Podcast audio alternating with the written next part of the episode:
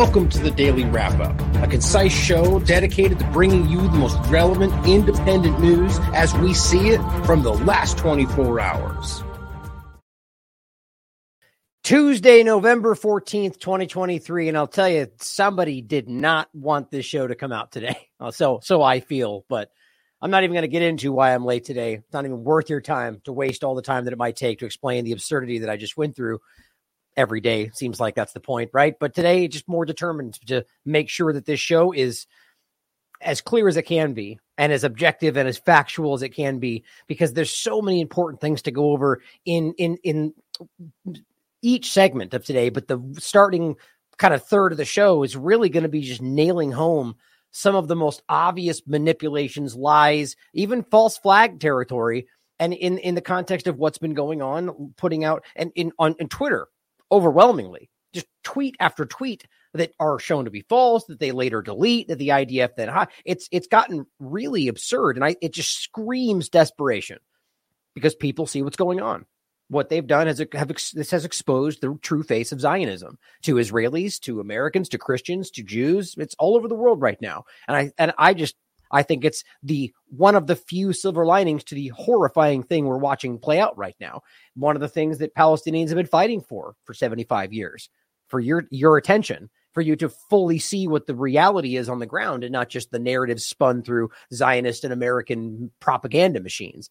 But we're going to go through that today and really show you not, you know, and we're not even getting into the things we've already talked about, the the the mountain of misinformation that's already come out, but just in really short succession, like the last week or so, just an overwhelming amount. So we're going to go through that to start in particular. And as always, everything today seems to kind of interconnect the larger point. Oh, not just because we're talking about this one topic, but we're going to go over a lot of these lies that have been shown to be false. We're going to talk about the way the media is misrepresenting the information through omission, but also just through deliberate lies and and, and even through like legislation, like creating circumstances where the government claims, like in UK, for example, that journalists aren't allowed to cover certain things or see things, uh, frame things a certain way. But you know, press freedom, of course, free speech, but you can't say that. You know, really ridiculous times that we're in. And we're going to talk about the Al Shifa Hospital again and some information around this. We're going to talk about two really important revelations, both, by the way, stemming from Freddie Ponton on Twitter, which you should be following. I really respect this guy in general, does great work. But you guys have seen him. We've done many interviews with him talking about two main things, one of which is a, a, a United Nations report that in their, that they're claiming they have the proof, the evidence that just not, I guess, the the evidence that these things never showed up not that we know what happened to them, where they went, but that they had sent aid trucks from Egypt, or that Egypt had sent aid trucks, or wherever these they ultimately stem from. They Egypt officially, per the United Nations, initiated the cro- the border crossing of these aid trucks. Now, between and and look, I'll leave it just as the UN makes it clear, they never showed up. Right, that they sent them 200, 2,100 of them that they ne- that they just never went to Gaza whatever that means. And I find that to be very telling. Now, to be very clear on this, there's no part in, there's no circumstance in which that could be Hamas. We're talking about a controlled border crossing, which is the point I was making before. To pretend like Hamas somehow has control of their side of it is ridiculous. It's it's a controlled prison. So it, and it's not like they gained control of that prison. They're still they they broke out and came back in as the argument. Essentially, if you're to simplify it, they're inside of this area, and Israel controls these crossings with Egypt. The point is, these trucks came through per the United Nations, or excuse me, I, I believe I said United Nations, and and after the, but this is pre uh, before the twentieth.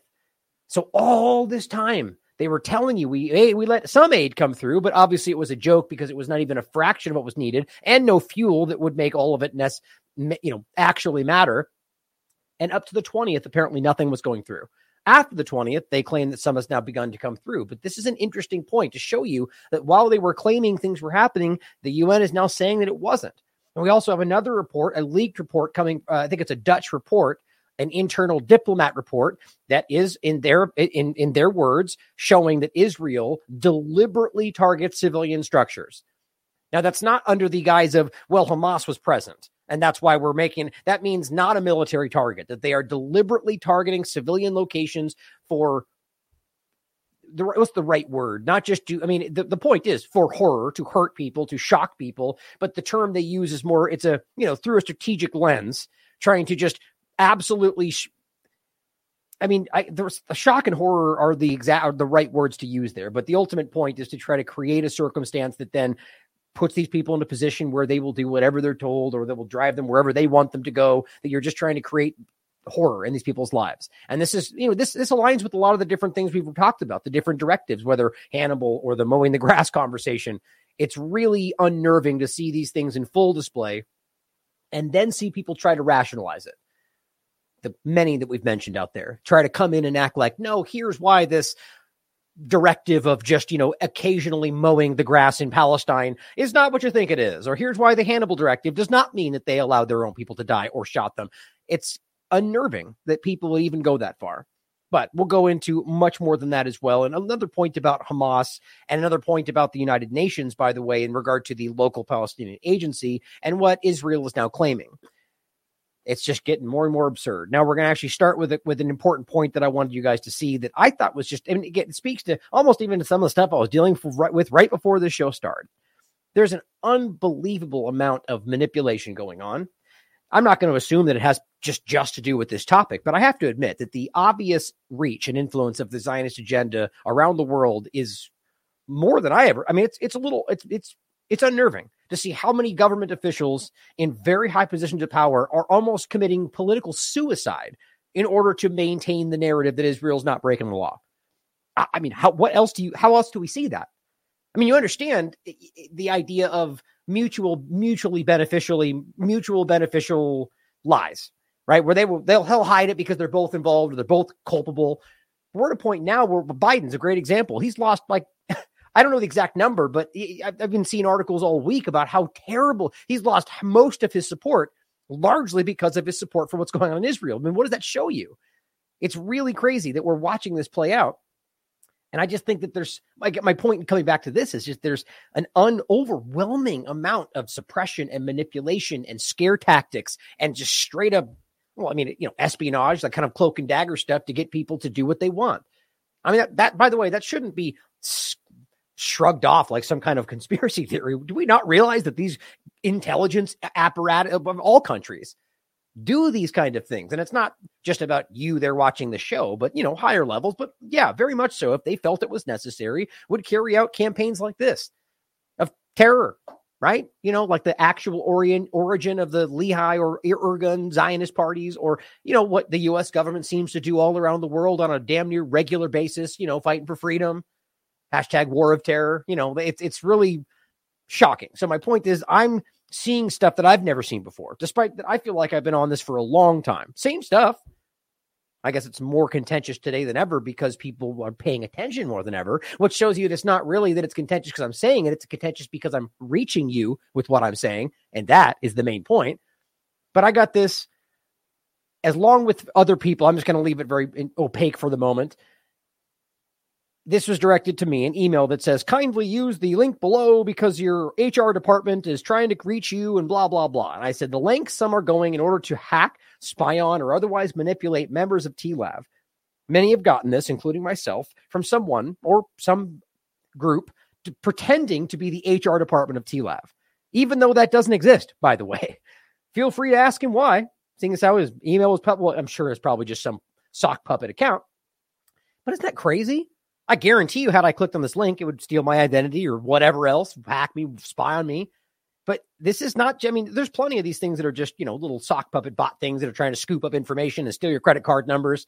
But something tells me this is a little bit different. And I've seen something quite a bit different over the last so many months. But I just want you guys to be aware Uh, like, don't forget, just over the last so many months, I've randomly seen a, a fake TLAV Rumble channel, a fake TLAV Telegram channel. All this stuff starts popping up, and they're all they're out there. It's not just some fake en- empty spot. They're in there going, yeah, let's talk about this. Yes, I'm Ryan, and I care about these things, and trying to pretend and drive you into areas that that are almost in, interestingly to begin with, kind of what they're like. They're pretending to be like what I would say, but then drive you in the wrong direction. Here, take a look at this talking point, and it's clearly a surreptitious entity. So just be on guard, guys. It's a lot. Now, in a couple of quick points to start from a little bit outside of the Israel Palestine conversation, but in, you know, connected to it, The Cradle points something out I thought was interesting that I wanted to make an important point on to start. It says in a video taken during her captivity, Israeli Elizabeth uh, uh, Tsurkov, kidnapped in Iraq seven months ago, says she was a Mossad operative tasked to establish ties with the SDF in, in Syria, you know, the moderate rebels, and to sow intra Shia strife in Iraq.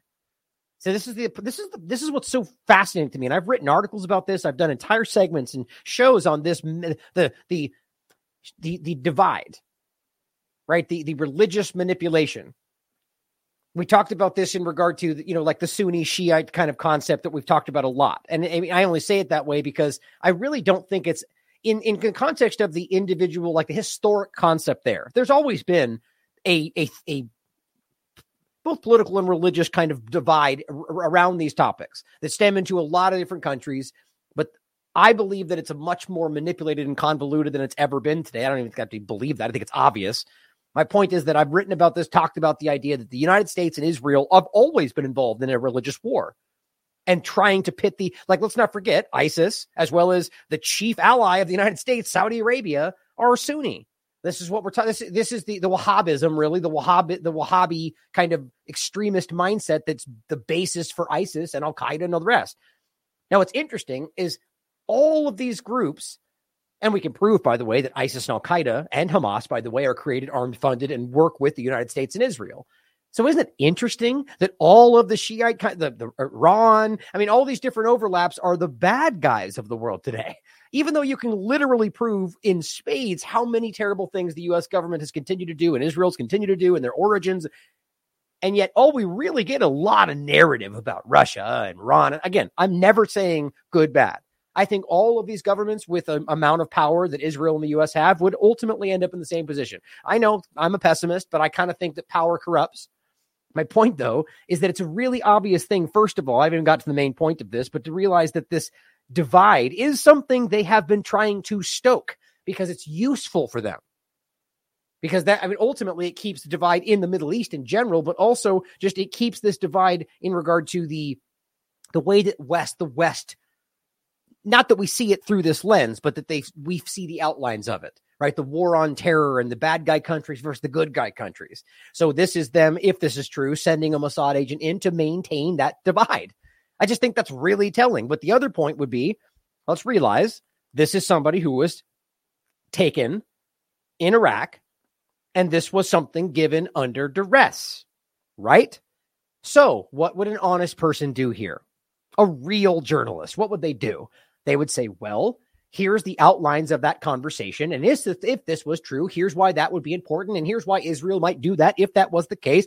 And then we would say, but because it was an interrogation, a person who was under, you know, a, somebody who's a prisoner, whether that means torture or not, that is somebody who is under duress. And historically, you don't ever go, that means it's the truth. You say it might be, and here's why the history and the context might add to that, but you always put the asterisk next to it. You know, like all these people that suddenly say the you have all this evidence in Israel Palestine conversation. You have all the information. You have people that have testified. You've got other people that have seen it. You've got investigations ongoing.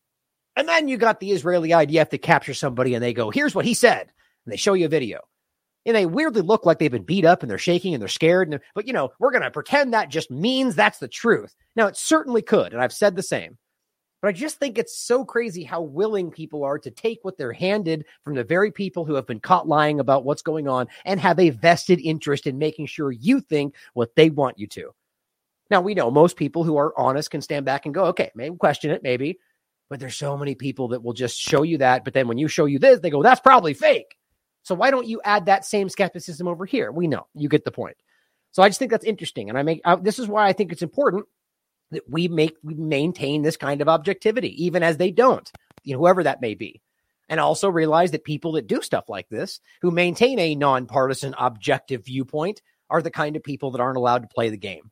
Alison Morrow and I are realizing this, and we just had a show that we did together on her platform, and we talked about stuff that I mean, it was it wasn't like an in-depth conversation. It was a casual discussion of theirs and different things. They pulled it down immediately. Even though you've got people like Russell Brand and Jimmy Dore and others talking about this stuff all the time. So why is it so hard for us to have that conversation? Because we're not allowed to. That's why. because I think both of us are nonpartisan and objective, and that's not allowed. Now, they weirdly did bring it back after she called a lot of attention to it, but my point is that's the kind of stuff they go after. So, back to this point. If she was a Mossad agent and this is the reality, I think we, first of all, we need to realize this is absolutely happening. Whether or not she is one of those people, you can question. But ask if this is happening all over the place, whether it's CIA, Mossad, or any variation thereon from Russia, China, anything else. They're all doing this all the time. That's the real way to understand this situ- situation. It's never the good guy versus the bad guy, or your government's doing it for the right reasons. They're all just trying to gain from the situation by manipulating others. I really think we need to wrap our minds around that. And I think this is an important point of how this is being played right now. That we have the whole the whole ongoing genocide in Palestine, and the only way they can pull themselves out of that hole they dug because they're uh, in full display committing one of the worst genocides I've ever seen in my lifetime they got to make it about somebody else. It's Iran's fault this is happening. Well, Hamas didn't work because, you know, get into many of the reasons why, because clearly what they're doing, it just overshadows everything. But if they can make this about something much larger, that Iran is the one orchestrating it all, and Iran just carried out that event that we're about to see, possibly, is kind of the point this is going toward. Well, then we might just get redirected to some bigger outrage, some new massive axis of evil. And here's the living embodiment of that and suddenly the ongoing genocide is kind of forgotten about and ju- justified by the fact that it turns out they really all were terrorists. Like that's where this is, they're trying to drive this. I don't think it's going to work. But here's what 60 Minutes just put out. We've heard this already. We heard this during Trump's administration. We heard just Iran has vowed to kill former U.S. government officials. Now, it's not exactly that simple, to be quite clear, but yes, they have. One assassination attempt was busted when an Iranian officer hired an assassin who was actually an FBI informant. Well, great. So FBI says, how, how well has that worked out for us so far? And I'm not saying they wouldn't do this. I want to tell you why I think I would even say that. But what's interesting is the FBI is the one saying that they've got it just it's might as well be like what we're going to get into a minute. You know, here, here's the Mein Kampf book that I just found in this child's room with nothing I can even give you that would ever make you. How do you how do you know whether that's real or not? How do we know whether the chemical weapons instructions you found in that guy's pocket are even real or if there even was a guy? You're standing in front of 60 Minutes or whoever else and saying, here's what I have to say. And the media laps it up. So my point is, this very well could just be the beginnings of another attempt to build the narrative that Iran is the boogeyman driving around the world and killing everybody wherever they go. And this kind of sounds like what the US government is doing all over the place, right? Even though Iran doesn't seem to be doing that. What's the last country Iran toppled? Right? What's the last illegal action they took in a foreign country? Well, they're going to give you all sorts of narratives they've spun. Well, look at Hamas, look at the Houthis, look at this. Well, those aren't Iran. And they love to say that, but there's been many examples where they've proven that's not the case and we just don't talk about it. But the other part of this is let's not forget what this is about. This is about Soleimani, right? Trump and the US government illegally murdered Soleimani, who was not even remotely who they said he was. Qasem Soleimani was a leading general in the military of Iran and was a pinnacle, central part of actually fighting ISIS. You know, the thing the U.S. is never really doing. And the reason they claim he's a terrorist, well, because he helped Syria try to defend the invasion of Syria. And as that happened, as the illegal occupier was trying to occupy Syria, well, they shot at the people trying to illegally occupy Syria. And those happened to be Americans. And so they call it terrorism even though there's never been a point at which we haven't acknowledged that that's an illegal act, an illegal war, an illegal invasion, an illegal occupation, and an ongoing illegal theft of their resources, but terrorism, right? And so they murdered him in an airport, in a civilian airport, when he was brought there under the guise of a dipl- diplomatic mission. I mean, these these are the worst of the worst, guys. That's what the worst looks like. It's just disgusting. So they now are talking about this report. Iranian dissidents say they face intimidation. Or actually, no, excuse me. That was um.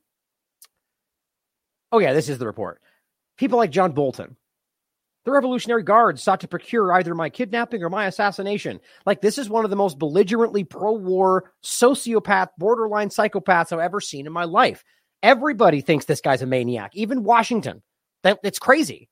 He's it's it's like Lindsey Graham. They are just belligerent pro war all the time, and no matter what they say, it's all that you're in the right because we're America.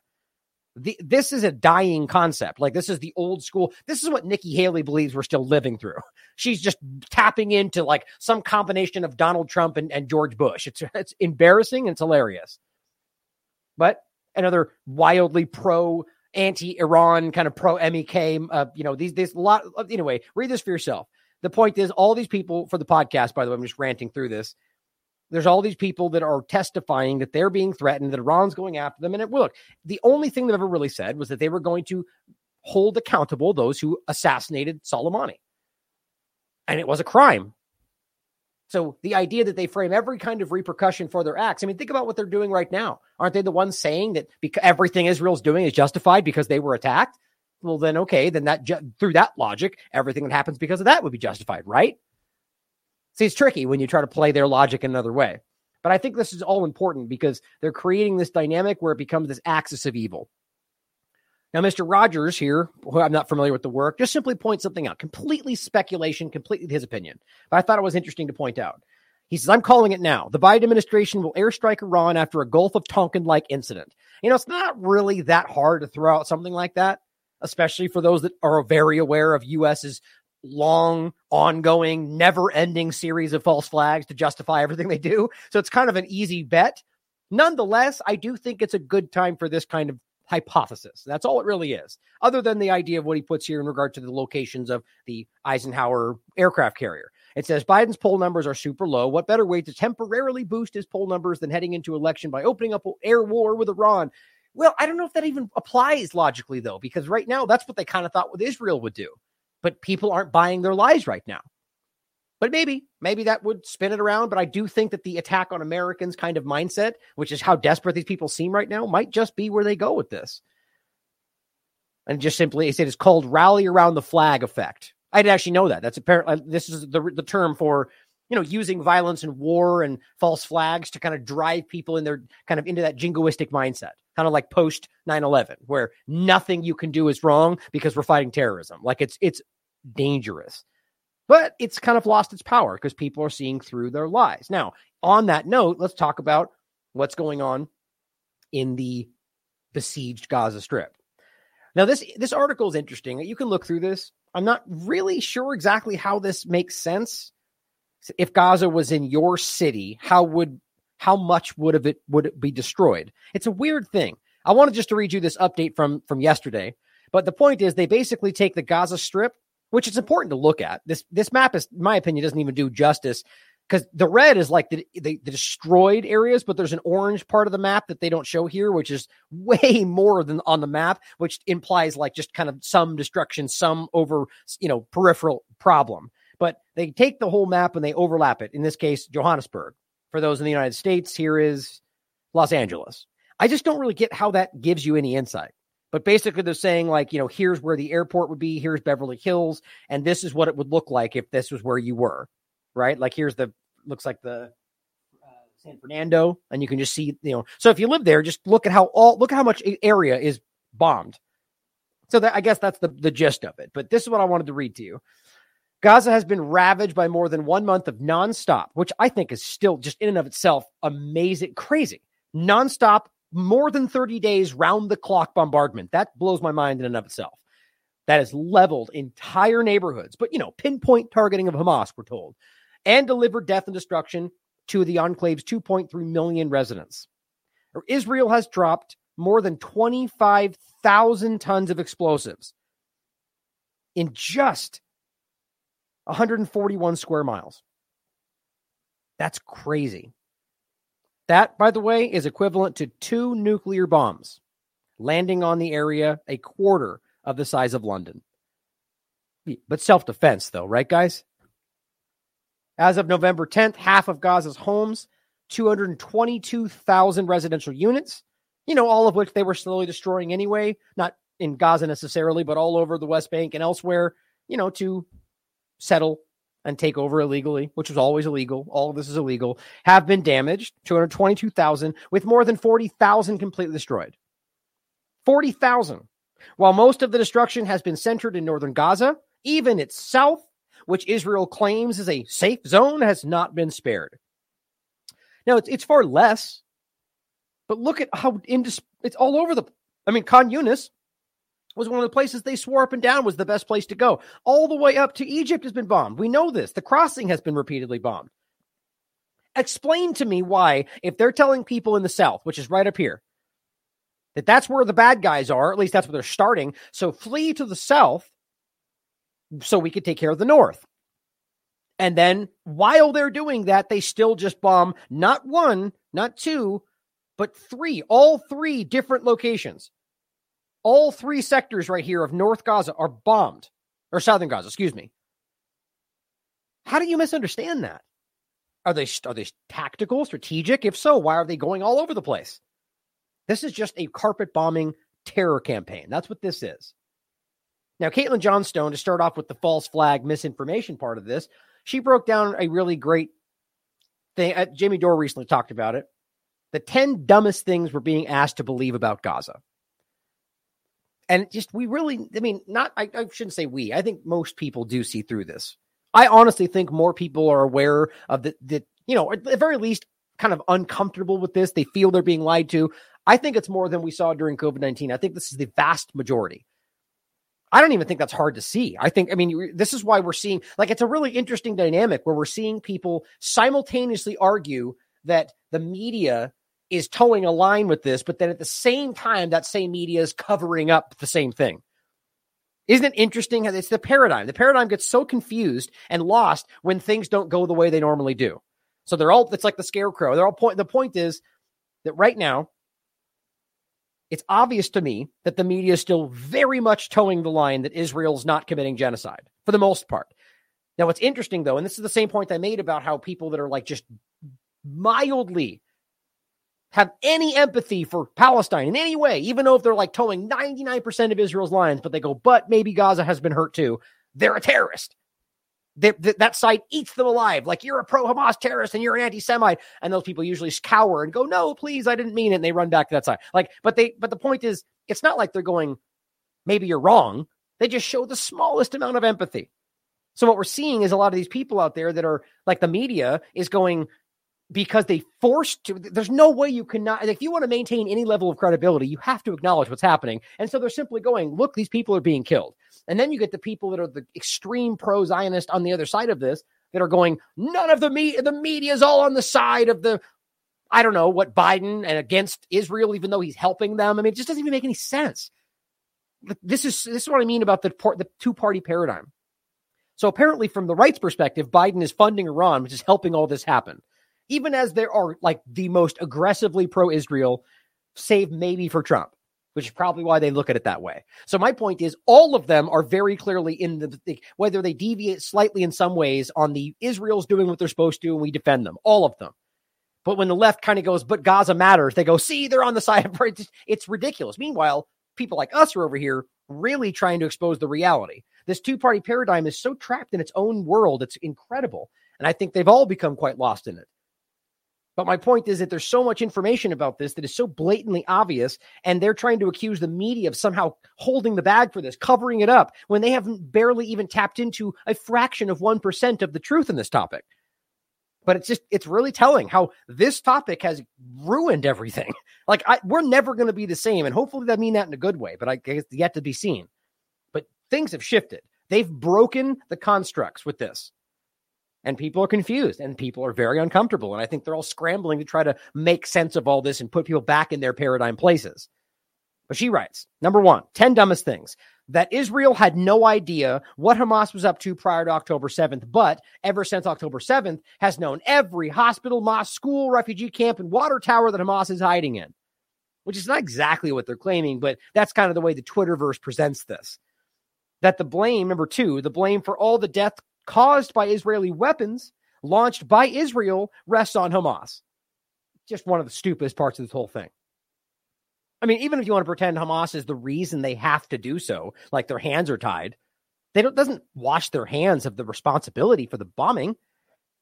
Right? I mean, it's just it's this weird vortex of lies we've ended up in where all the people that pretend that they're fighting for the right thing and human rights and blah blah blah, they're just revealing who they really are. I mean, it's just it's so blatantly obvious. I, but it's a good thing.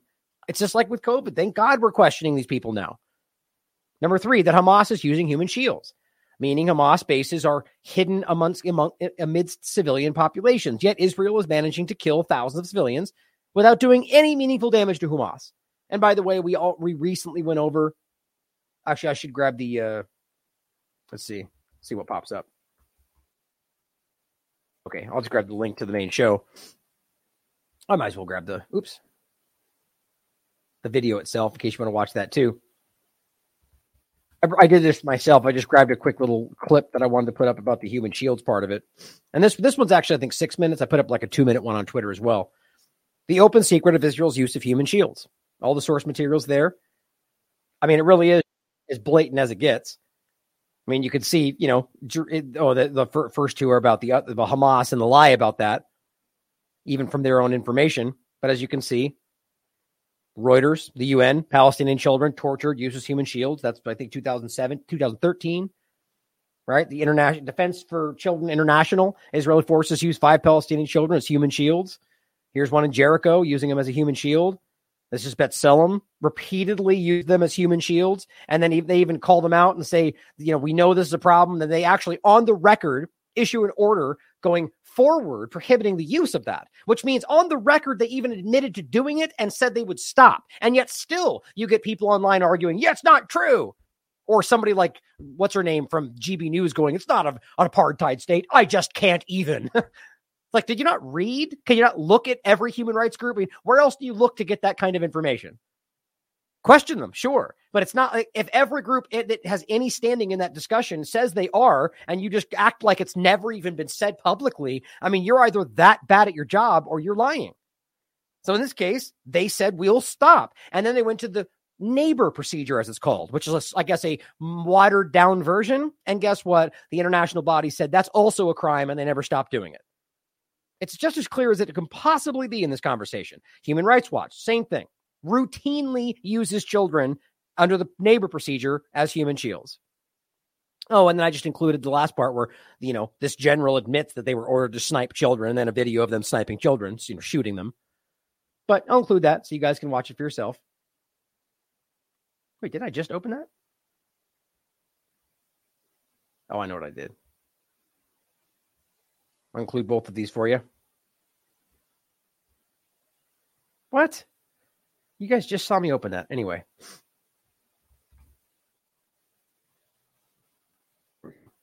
So going forward. Oh, and you know, the human shields part I do think is very important just because the evidence is all very clear and their entire argument about the Hamas using them is is I mean, not really backed up by a lot of evidence. I mean, I would love to see just one provable example of this of circumstance like right now. I'm not saying they're not doing it especially if you're in a position where you feel like you're going to be killed. I'm not even trying to justify it. I'm just saying you can understand how this might happen in a field of war when you're dealing with people that they're calling terrorists. So my point is give me one example. Just one. Or one example of an investigation, which I'm sure will eventually get will come out, and it'll amount to Israel saying we did it and we found that, and that's why we know it's true, with nothing to prove it. And we'll go, we'll go into why that's happening right now. Now after this list. Number four, that it would be perfectly fine to murder children by the thousands, even if they were being used as human shields, as though resolving a hostage situation by mowing down thousands of children hostages would be regarded as reasonable and acceptable by public by the public if it happened in our own country. That's what I was saying before. Whether you take one one person like a like a hostage situation or or, another wartime situation, there is literally no other con, con series of, of anywhere else in the world, any other country at war, any other circumstance where that would be acknowledged as the right thing to do. Well, they got a bunch of hostages, so that's just their fault, I guess. So kill all the hostages, and we did what we were supposed to. I mean, it's just, it's mind blowing that anybody pretends that makes sense. And I'll get into that in a minute. It says this is that it is only number five by pure coincidence that Israel bombing Hamas targets in civilian infrastructure and res- residential buildings just so happens to look exactly the same as what you'd expect to see if Israel was simply bombing civilian infrastructure and residential buildings and lying about its reasons for doing so. But it's totally not that, though. Number six, that satellite images of entire neighborhoods reduced to rubble in Gaza have been caused by precision strikes directed solely at Hamas and have been carried out with the greatest of care for human life, despite Israeli officials openly saying that the emphasis is on damage, not accuracy. See, Caitlin sees it in this in, in this assault, and that the Gaza will eventually turn into a city of tents. There will be no buildings. It doesn't take it's easy. If you're an honest person, and actually care to look outside your controlled narrative constructs, I just mean, or really just look at everyone's opinions and come to your own conclusion about it, the evidence is there. It's endless. That's why human rights lawyers have said the intent is the usually the hardest part to prove. It's right. It's in full display. The intent is clear. Number seven, that the bombing campaign has anything to do with freeing Israeli hostages, as though the bombing campaign itself has not killed dozens of hostages, and as though anyone believes Israel would stop bombing Gaza after the hostages were returned. This is childishly naive or just dishonest lying. I think most people who are saying these things know these aren't true. That number eight, that the only reason anyone could possibly oppose the de- the detonation of thousands of bombs on an open air prison full of children would be if they had very strong and hateful opinions towards the members of, re- of the religion of Judaism. Right, because you're not allowed to have that opinion. I'm not saying I mean, anybody that has hate in their heart called out for it, but it's not a crime. It's called free speech. You're allowed to think what you want, right? The point is, they're making a situation where because you can suggest, even not prove, but just suggest, allude to, because of one person's statements in one location in the world, that everybody who thinks this way or believes in this person or wants a free Palestine all thinks this way. And then again, the point is, even if they did, which they could prove that they don't, even if they did, I mean, like all of them, if you prove that they all did, is that a crime? I mean, guys, there are hateful people all over the place. I can point to many of them supported by the US government in this country, mind you, groups that are pointed at as some kind of rev, like I mean, there's Antifa, for example. They're they are frothing at the mouth with hate for all sorts of groups. Should we put them in jail? Plenty of reasons to for the crimes they've committed, but the point is, by their logic, if you just hate the thing that the, the, the that you're not supposed to hate that day, well, you can be murdered. Well, people like Ben Shapiro and the rest are clearly starting to make arguments just like that. Oh, you're a journalist? Well, not if you X, Y, and Z. Well, what are you talking about? Now you're creating caveats for journalists to be killed if they happen to film the wrong thing. Like it's it's overwhelming. Again, it shows you who they really are. I don't know why they're choosing to reveal it. Number nine, that Hamas attacked Israel entirely out of the blue and completely unprovoked, solely because they are evil and hate Jews. You know, or 75 years of ongoing brutal occupation and apartheid, but you know, whatever narrative makes you happy. Number 10, that Washington is powerless to stop this genocide that is directly funding and supplying, that it is directly funding and supplying. You can read it all here if you want. Now, I, I, I, I, I've always liked Caitlin's work. I think she's very objective and she has a great insight to a lot of things. But I will, I will also agree that she was very quiet during COVID nineteen. But I'm not going to speak to or know why that might be. I don't, I can't support that. I don't know why anybody who would be in a position to, you know, be critical of anything. She, she talks about a lot of topics, but there were a lot of people like that. So, you know, it's the same thing as, as ever. It's like, it's not about they did one thing, so you stop doing you, you look at everyone's content all the time. Right. And you, if it's not about the person, it matters, but ultimately it's about the, about the content. It's about the claim. I think this is excellent. Right. So it's, it's the same thing. Like if RFK Jr. said something today that I thought was important and relevant, I talk about it. Doesn't mean I support them for his presidential campaign, but I really do think Caitlin Johnstone is an, a, an important voice in the independent media. And, you know, people just, you know, I'll leave it there. I, I do think, I, I think she's worth following. I'll put it that way. Now, oh, and I included these human shields points. Now, Dan Cohen points out something that I was saying right from the beginning. Because I think this was clear, like within a, within days after this started. Reuters front page shows a picture of dead and dying newborn babies in Gaza with a headline about Israeli tanks surrounding that hospital. Israel, I, I, he says Israel's losing the information war, even the mainstream media. They've lost it, guys. I mean, this, this is what I said on October 17th. Israel already lost the information war. And this is, I, I, this is the Baptist Hospital, which is another name for the Al Ahli Hospital. But let's not forget, I mean, it's weird how they're already trying to like pretend like some of these things haven't happened when somebody asked them about the Al Shifa hospital. Actually, I'll get to that clip in a second. Mark Lamont is, is interviewing, he's you know, formerly of CNN, interviewing an Israeli representative, asking about what other hospitals. It's like, I don't know, the Al Ahli hospital, the Indonesian hospital, the Al Quds hospital. All of these have been bombed by Israel. Now, remember that Al Ahli hospital was the one where, the, or like all of them, mind you, were threatening to bomb it. We're dropping leaflets. We're telling people, get out of here or we're going to bomb it.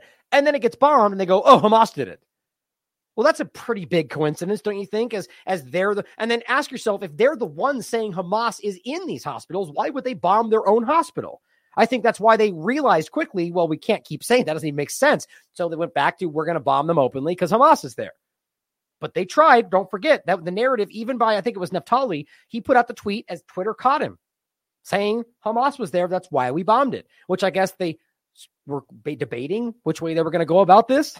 Clearly, they lost control of that. My point was right then, it was clear that people weren't buying it, that they've already, what they did was exposing what the Zionist agenda really was, and the world was paying attention. So I think they've already lost it. But if even Reuters is, I mean, look, that's my point before. They're not necessarily saying they're committing war crimes, but just the image alone opens a part of people's minds where they go, wait a minute. I mean, those children don't have any stake in this. Right. So, they, and that makes Israel very angry. And that's why they start attacking Reuters or the United Nations and call them out for being bad. Like, remember, they called for the UN um, commissioner to resign simply for saying that there's been an occupation, that this didn't happen in a vacuum, which is an easily proven fact. And they call, they say it's disgraceful. Facts are disgraceful when you're a liar, right? And let's talk about that exact point.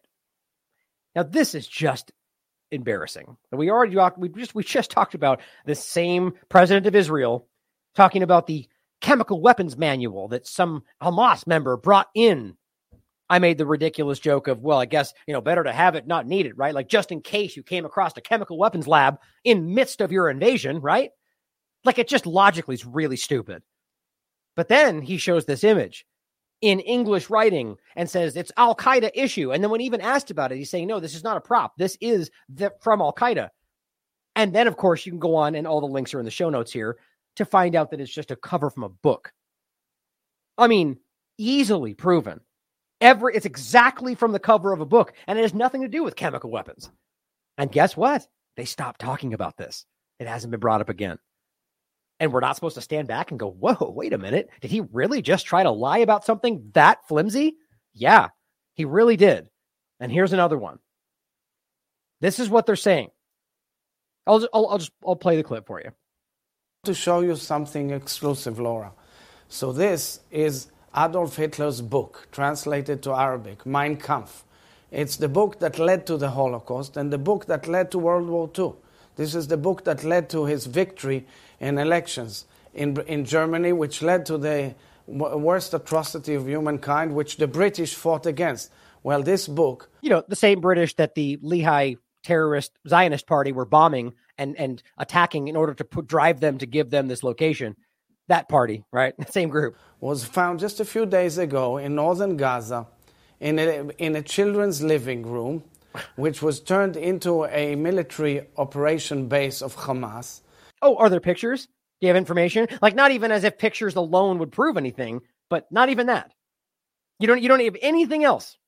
Just his claim and a book he's holding.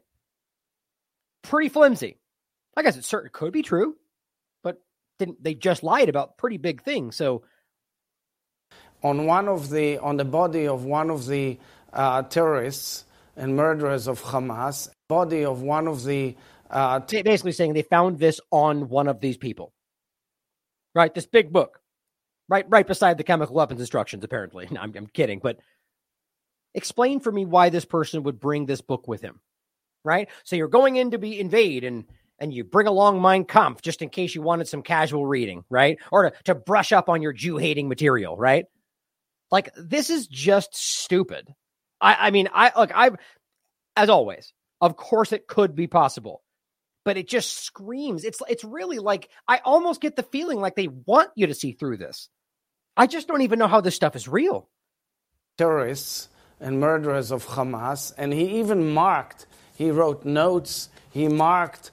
He marked and, le- and learned and learned again and again Adolf Hitler's ideology. Again and again.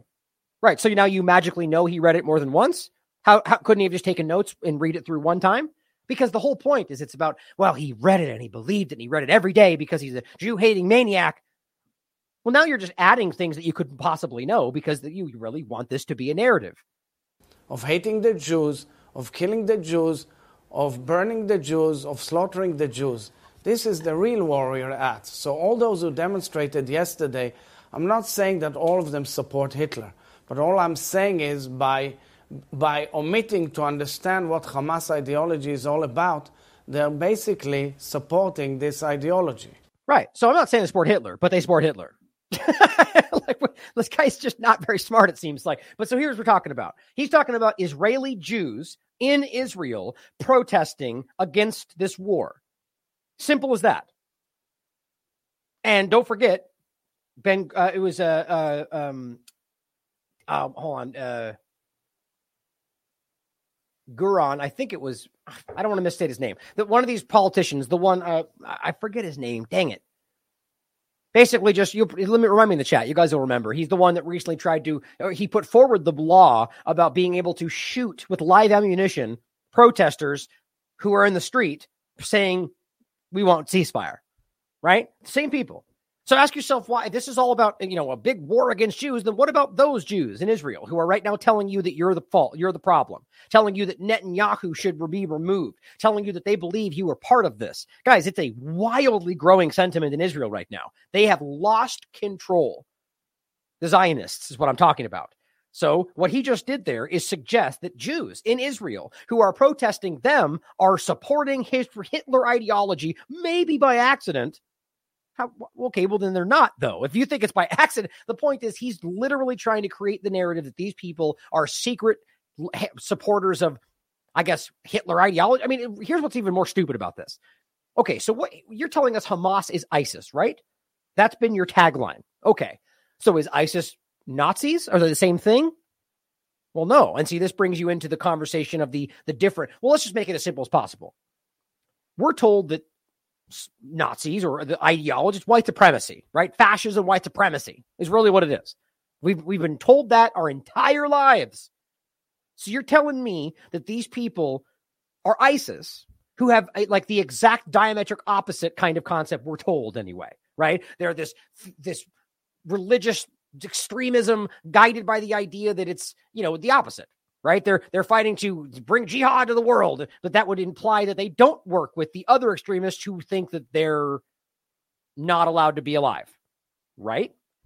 I mean, this is the absurdity of the whole vanilla ISIS overlap. It's like, oh no, they're secretly working with the white supremacists, but they're not white though. So they don't really believe in the ideology you claim. I mean, it's just really stupid. So back to the point, if it's Hamas that was carrying a Nazi ideological book the implication is that they're supporting white supremacy? Or just i mean it just it's so flimsy and and broken it doesn't make any sense. It's and that's what i keep asking when i saw people like dave rubin for example call a bunch of palestinian protesters nazis and i'm like well wait a minute are they isis or are they nazis? Like if you're really i mean you could pretend you're just trying to call them extremists but those words have meaning.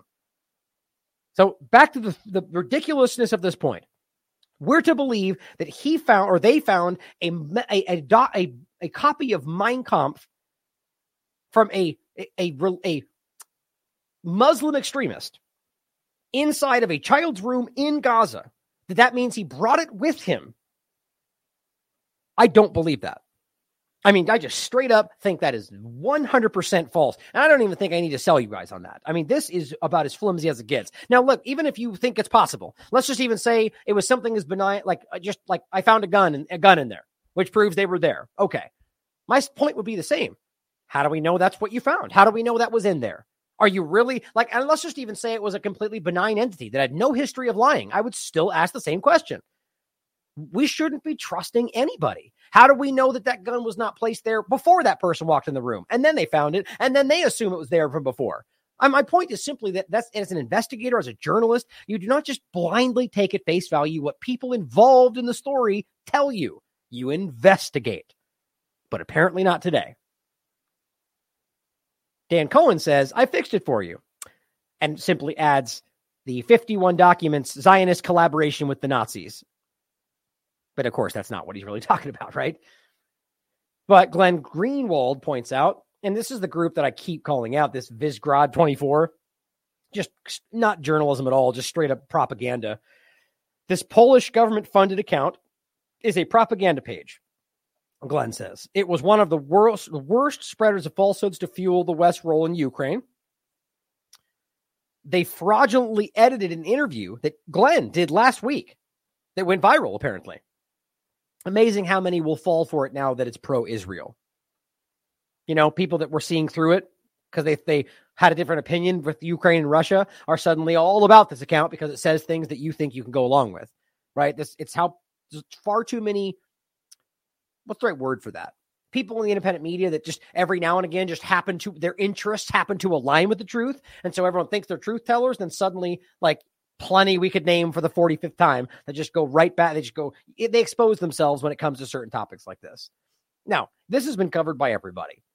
Most of them, by the way, not saying we were told, simply saying a copy was found. Well, I guess they do start with his name, but copy of Mein Kampf was found in a child's bedroom, which seems to suggest that that means that the Gaza child had it, the Palestinian child, even though when you read it, it makes the, you know, distinction. But we know there are a lot of title skimmers out there. Hitler's Mein Kampf found in Hamas base. Same thing. Arab Arabic copy of Mein Kampf. It's just ridiculous. Even Fox News happy to toe those lines. Again, make sure you laugh at how dumb these narratives have been. And this is just two of the most obvious chemical weapons, Mein Kampf books. Here is co- the coordination of government activities in the territories, COGAT. It's a, a in, U.S. government, uh, you know, government entity. I think I believe that's what it was, right? The coordination of. Let me see. Pretty sure that was a U.S. entity. Is responsible for Yeah, it's oh, excuse me. So it's an Israeli entity. So same ultimate point to what I'm going to say, but it's it's subordinate to the Israeli Ministry of Defense. So it's clearly not on the side of Palestine. Now, here's what they say: baby bottles and weapons. Period. Ooh, pause for dramatic effect because it's totally not propaganda. This is what was found inside all capital the Ratisi, the the Ron it's Rantisi Hospital in Gaza during the IDF operation. Hamas systematically runs its terror machine in hospitals using the sickly as human shields. No, not really at all. In fact, at least there's no evidence of that at all, according to the United Nations and according to our own eyes. This is nothing but a crime against humanity. Of course, anything else as a crime against humanity, but not your ongoing genocide of Gaza. But as this person rightly puts out, wow, those certainly are two photos. Perfectly said. Look at this. So, a baby bottle on top of a World Health Organization thing and some guns in a room we can't identify. Well, according to Israeli sycophants, proof, proof, we knew it. Guys, this is just ridiculous. I don't know how else to frame this at this point. If they had evidence, we'd see it by now. This is a cobbling together of not even a very good propaganda campaign. These are just random images that you can't verify at all. But that's that's what they want you to think. Well, here's the hospital that we just destroyed because bad guys, and I guess a baby bottle. That's enough evidence. Oh, that would that stand up in court? Not like they're ever going to end up there. Well, Wyatt Reed had a really great breakdown that I wanted to include. Just this week, just this week, official Israeli government accounts have tweeted, then deleted the following: a video of a fake nursing, uh, excuse me, a fake nurse claiming that Hamas took over the Al Shifa hospital and I'll go through all these in a second. False claim that AP, CNN, New York Times, and Reuters had embedded with Hamas during October 7th. A video with fake captions claiming that a crying elderly Gaza woman blames Hamas for her siege. Graphic assert a, graphic asserting Israeli ownership over all the occupied territories, including the Golan Heights.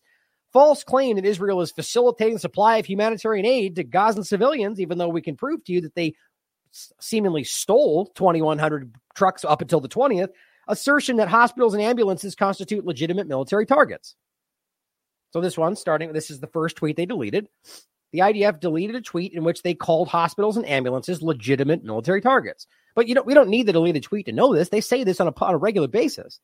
All it says is we know that ambulances are used to transport patients and blah blah blah, which means they're medical. Okay, the state, the static reality that uh, they help people, right? Well, for Hamas, ambulances are used to transport its operatives and weapons to just to disguise them as civilians, and, and hospitals are in fact terrorist infrastructure, not the most medical purpose. This is against international law and turns them into legitimate. It doesn't though. It is against international law if they're doing that, but it does not make them military targets. You know why? Because of what's happening right now. Because the reality is, are you then able to discern whether that's being driven from your helicopter by a medic or not? Or do you just bomb them all and pretend that they all became military targets because they might be driving those those ambulances? See my point? And oh, and did you prove any of that? Have we seen that? And how about right in the beginning? One of the earliest things I saw was proof of the IDF actually driving an ambulance. There's IDF members who were in an ambulance. They got they, they got the, that little what was it? It didn't even look like a bomb. It ended up being like this little spark of dust on the ground when it fell. And I, am not even sure actually who dropped it, but I was assuming it was something. Now, but see, now thinking about it right now, I don't think Hamas had act, act, access to something up in the sky. In any case, the point was the video itself showed IDF members using an ambulance. That's the main point. But the main thing here, just like with the hospitals, as human rights lawyers and the UN and anybody that in those positions are saying, it doesn't matter. It doesn't just turn them into military targets. But what it does is for them, it claims it creates this ambiguity where then every ambulance they target then becomes Hamas was driving it. How in the world are they verifying any of this with their indiscriminate, not accuracy, but damage focused bombing per the Israeli military? I mean, their own statements expose what they're doing. So they deleted this though. You know why? Because they realized that was a little bit too much. It's, they're they're in this desperate moment where they're trying to play, they're trying to manipulate, and a little too hard. Oh wait, that's going to expose us. Mean, it's all over the place. That's what manipulators and liars do. This one, Israel Arabic, deletes a video of a fake nurse claiming that Hamas took over the Arabic hospital or the, the Al Shifa hospital. Post is gone. The video was of a nurse like this, basically saying, and I've seen many of these already, many, where they're trying to act like, you know, here we're all in Gaza and we're eating all sorts of food. I mean, it's it's it's and you all every Zionist everywhere goes, we know it, and they share it, and it's provable from somewhere else or not. You know, it's it's just crazy how much misinformation, and yet we can't factor that in and realize that clearly somebody. I mean, look, there's always misinformation on all sides. I really have not seen a lot at all that's been proven to be false from the side of Gaza. Doesn't mean it's not there, but I, I, in fact, I want to see them. Send it to me. I even thought I found one the other day and was going to show it everybody. And it turned out that it was somebody pretending it was a false video. And it really was a, a, person that was just trying to show his mother that they wasn't actually as hurt as they thought they were. But it was very clear that the person was hurt. But they just tried to manipulate people and pretend that it wasn't. So why would they need to pretend that Hamas had taken over the hospital? Because they are bombing it. But they deleted it. Why would they delete it? I think we know why. It's not hard to understand the official Israel account deleted this false claim that they claim they said AP, CNN, New York Times, and Reuters had journalists embedded with Hamas. Now, why is that? Why would they lie about that? Don't forget that they already claimed, and I might, I think I might have it right here. No, maybe not. They already claimed that anybody who was involved with the filming of October 7th was now going to be on the elimination list, which is, I mean, it's terrorist talk, guys. That's Ukraine style. Not a big surprise. They're connected but realize that any other government, if Iran said we're going to start murdering any journalist that covers what we call a terrorist attack, they would call them terrorists for doing that. It's just so childishly naive. Now, the point here is that does that mean they're suggesting they're going to kill these journalists and are they're trying to create the cover for if they might need to, seeing as how they're now starting to say the truth and what's going on on the ground, at least a fraction of it? Maybe, maybe that's why they deleted it. But I think it's interesting that they've already said that they're going to eliminate anybody involved. The Israeli embassy, and, and the point was they're claiming they were embedded with them, but we do know that there were journalists that were bet, embedded with them before it even started.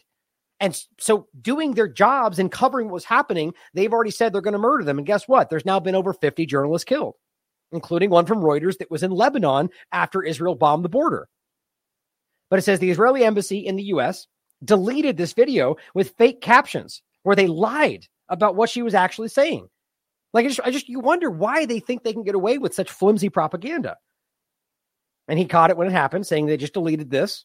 All these are deleted. You can prove it for yourself. Where they said we're prisoners of Hamas. Really, what she actually said, as proven by people that can read and hear and and understand Arabic, she said, "Don't believe what they're saying. Like they're, you're being lied to." It's crazy, man. Here's one where they posted that they posted a a basically a tweet and I think maybe they just grabbed the wrong graphic because they have a lot of the stuff in the back that shows like the Greater Israel Project, or in this case, also includes the occupied Golan Heights in the in the image of the state, the occupied state of Palestine, and they deleted it, right? Because you're not supposed to admit that you can that you see these occupied areas as part. Like it's just it's such a game that's always played. But they Israel clearly believes that they have the right to Jordan, to all these other areas, and it's it's then they're clearly showing that right now. The Israeli military, IDF, deleted its false claim that Israel is, quote, facilitating the supply of humanitarian aid to Gazan civilians.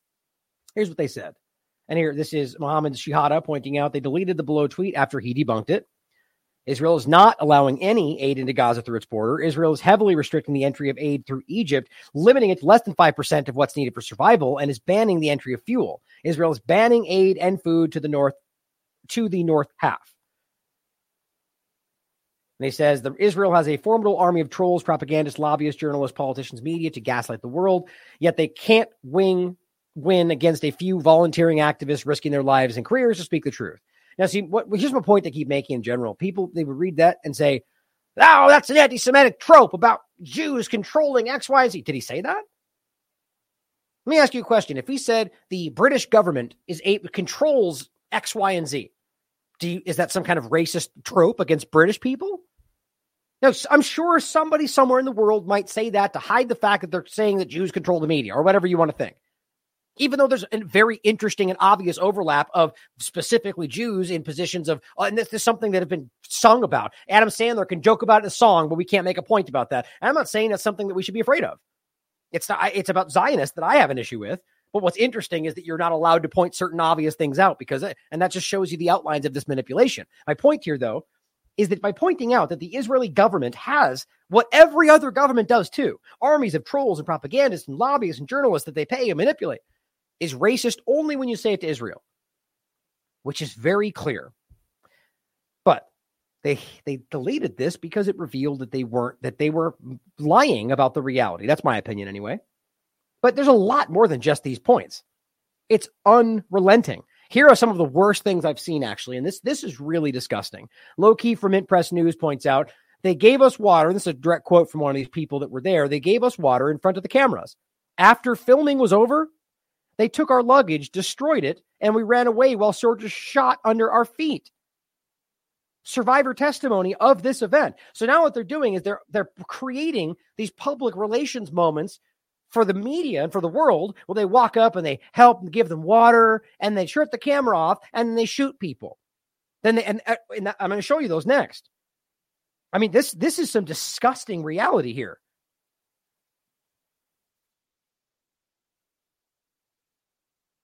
That's all. Just showing them we're helping you. Here's some water.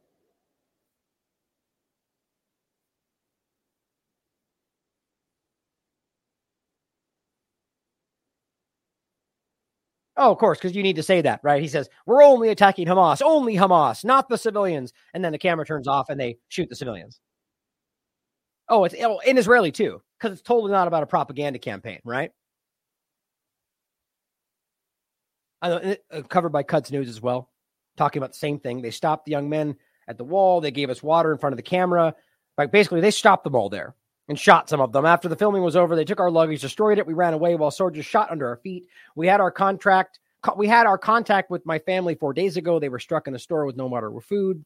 They many have died from Israeli soldiers have found them and killed them. This Quds News reporting. Take it for what you will. Here is one more that they're pointing out in regard to a specific video that is being backed up by Mint Press News and plenty of others. Several Israeli accounts published today footage showing the Israeli occupation forces serving water to displaced Palestinians in Gaza.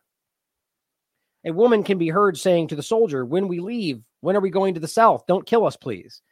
In 2015, the spokesperson for the Israeli army Avichay Adraee published a photo of an Israeli soldier serving water to an old Palestinian woman. Journalists revealed afterward that the soldier shot the disabled old woman who was identified as Galia Abu Rida right after taking the photo. All right, so classic examples of the same thing they're doing today. And you could look this up for yourself.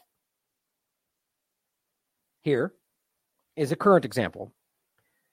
Israel posted a photo of their soldiers assisting this elderly Palestinian man in Gaza. After the filming was over, they shot him twice in the back and killed him.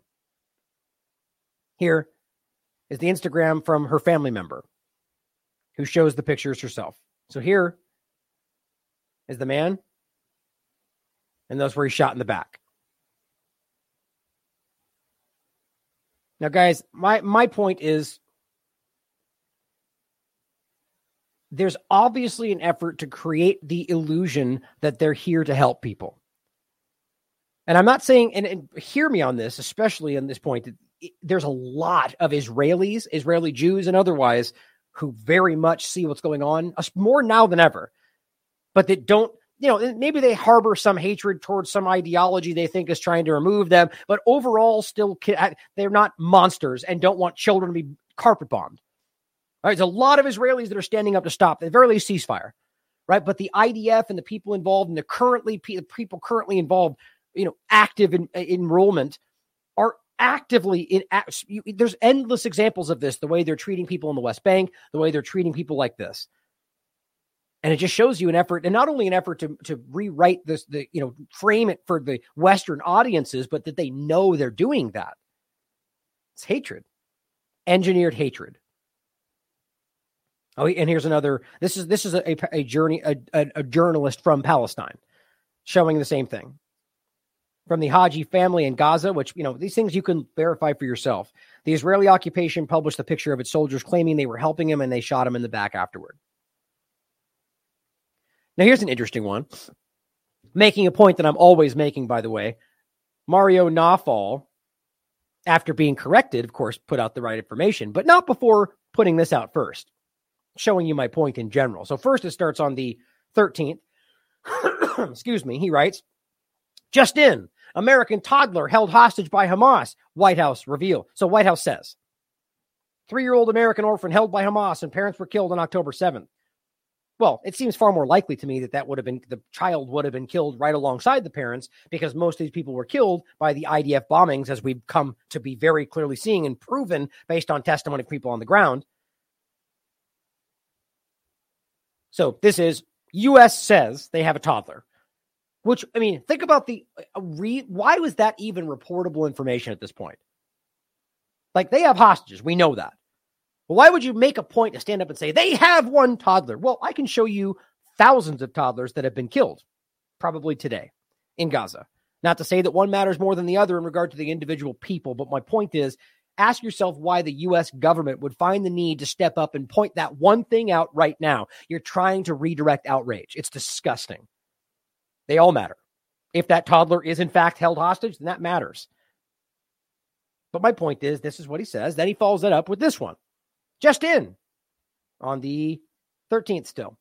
Israel reveals Hamas paperwork. And this is just as stupid as everything else we just showed you with translations such as take off your pants or take your pants off, which suggests terrorists plan to systematically rape women. Right. Because when you rape someone, you please take your pants off. I'll wait. I mean, really? Like, oh, look, as far as I can tell, this Nawfal guy and these people in these positions, they're just stenographers. It's just like pumping out whatever they hear from anybody with no due diligence and usually leaning towards mainstream media light. The documents allegedly belong to a terror group, contain an Arabic Hebrew glossary of sexual terminology, including take your pants off. Israel shared some 50 translations on its official X Twitter account and claims the statements within the pages are evidence of Hamas war crimes. My God, this is the most, fl- I've never seen a more flimsy propaganda effort in my life. Of course, it could be real. But now that we're starting the fake chemical weapons things, the book report, all this stuff is becoming impossible to believe. Quote, this evidence suggests that Hamas terrorists plan to systematically rape women, and this is a war crime. Oh, good. Okay, so every other story, like the Viagra rape in Libya, oh, and then the same story applied in Russia, and then removed and shown to be false, and then applied again two months later in Ukraine. Right, because it just it's it's never it's in every field of war. This is how they do this. Could it be true? Sure. I don't believe it. I think this is ridiculous. And then he follows up. Why? Because it's all the same day, mind you. This is within hours. How about next time, Mario, you just don't bl- vomit out things that mainstream media said before you realize and investigate them? Now it's debunked Israel claim of Hamas guide to rape women. So are we to believe that within the process of an hour and a half he was able to discern this? Well, that means you either didn't investigate it to begin with, or you managed to debunk it within a process of like five minutes. No, you just got told this was debunked, and so you posted that too. Guys, there's so much of this going on. But here's what he says. The Daily Mail claims Hamas had a guide which included raping women. The Daily Mail apparently failed, as you did too, Mario, to realize a few important points in the document they provided as evidence. One, this is a translation document for Hamas members to be able to communicate with Israel victims on October 7th. The document includes statements like, drop your weapon. Where is your weapon? Oh, so they lied. what a shock. These statements show, and by the way, I'm not basing this off Mario. This is something like this. The information is blatantly manipulated, uh, as I'll show you the next one as well. Oh, it's, it's right down here. They're lying about this stuff. These statements show that the document is mainly aimed at soldiers and not at civilians. The claim of Daily Mail, the statement take your clothes off, means Hamas wants to rape women.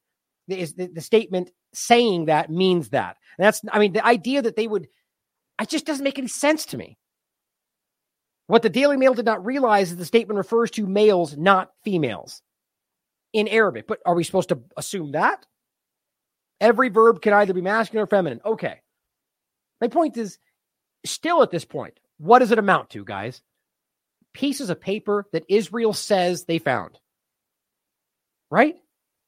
And so either so either they actually found them and it was about actually just going come with us, do this, you know, whatever, and not what they're saying, and they lied about it knowing people can read Arabic, which is pretty dumb, or they made this whole thing up and then I guess just made it not as bad as they could. I just none of this makes sense. But my point more so is about people like this. But it says, well, there are other reports of rape about October 7th, which none of this has been verified or proven even remotely. The above proves the Daily Mail claim of a document directing Hamas members to rape women is false. Does it, though? I don't think that's what happened. But are you saying this document that you haven't seen, that you've only secondarily reported from two different people and just changed your statement because somebody else told you something different proves anything? My God. Twitter Files has broken people's so called journalism. It kills me, man. But anyway, the point is there's a lot of this stuff flying around, which is stupidly embarrassing. And here is one of the worst, if I can even qualify it with all the worst things, the terrible, ridiculous things we just saw. So this person goes, Wow. IDF spokesperson in the video says Hamas has put out names of their members guarding the Israeli hostages. Let's watch the video first. Hospital sees much death and misery. That's not. Oh, you know what? I forgot it was just right here. Hold on. Hold on. I swear I downloaded that. Let me grab that real quick. Just so you guys can hear it. You might have already got wind of the how stupid this is, but let's see if you can catch it. Or let's see if, if you haven't, I'm sure you'll catch it pretty quick.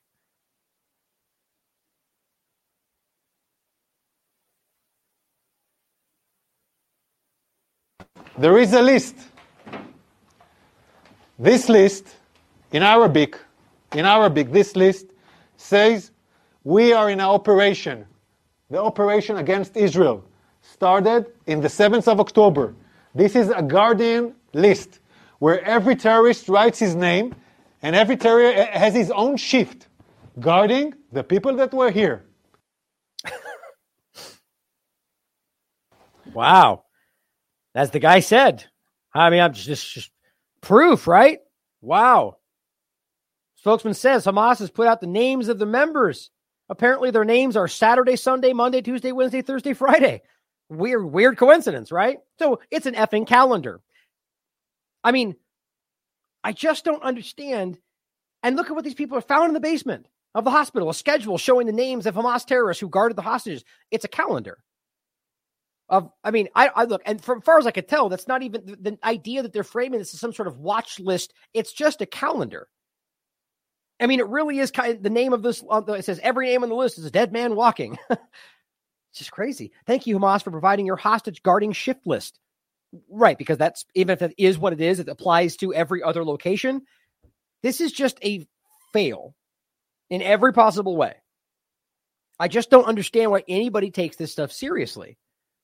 Like, let's put it this way. Let's just say it's exactly what they say it is. The only thing that makes this some kind of bad thing is because they put the word terrorist in front of it.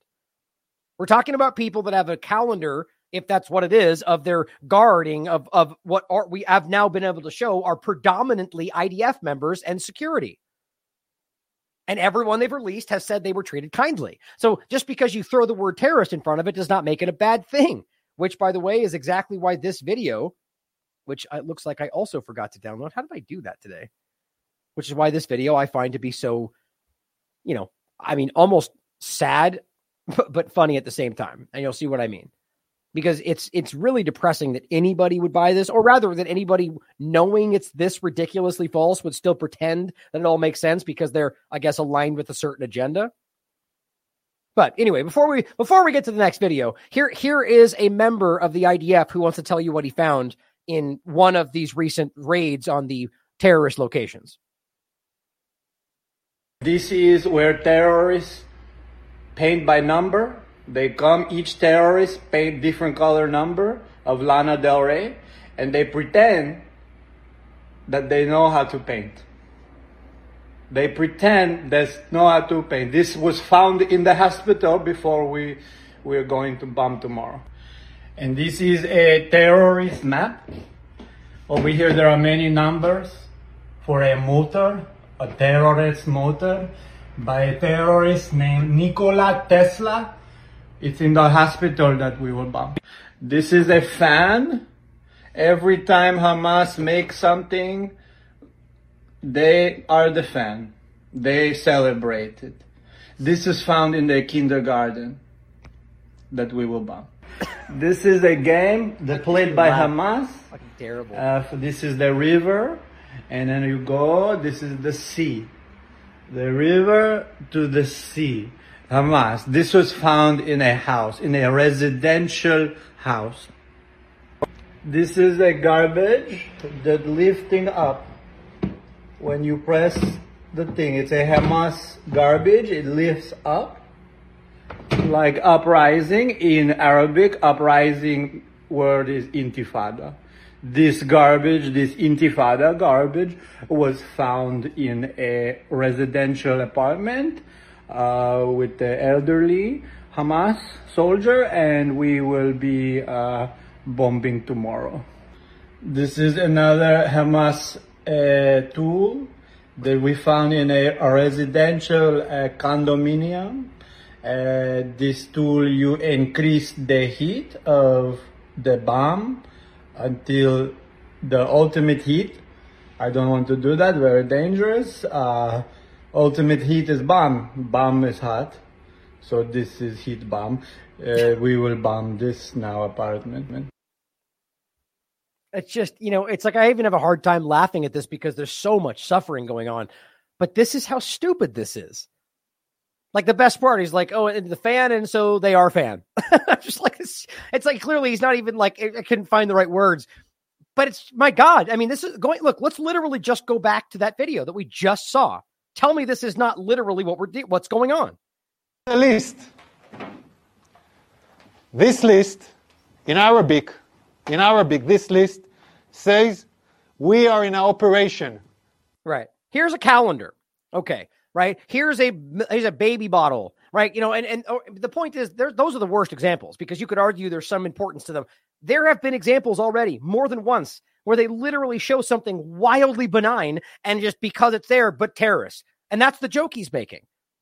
Eh, but it's horrifying. This is actually happening, and that's why it's so messed up. But let's talk about the reporting or the misreporting, or, or just rather the hospital and the way that they're actively trying. I mean, look, the corporate media who is pretending like what they're saying has any merit are allowing people to be murdered. I mean, that they're they. I mean, they're borderline culpable for allowing this stuff to happen.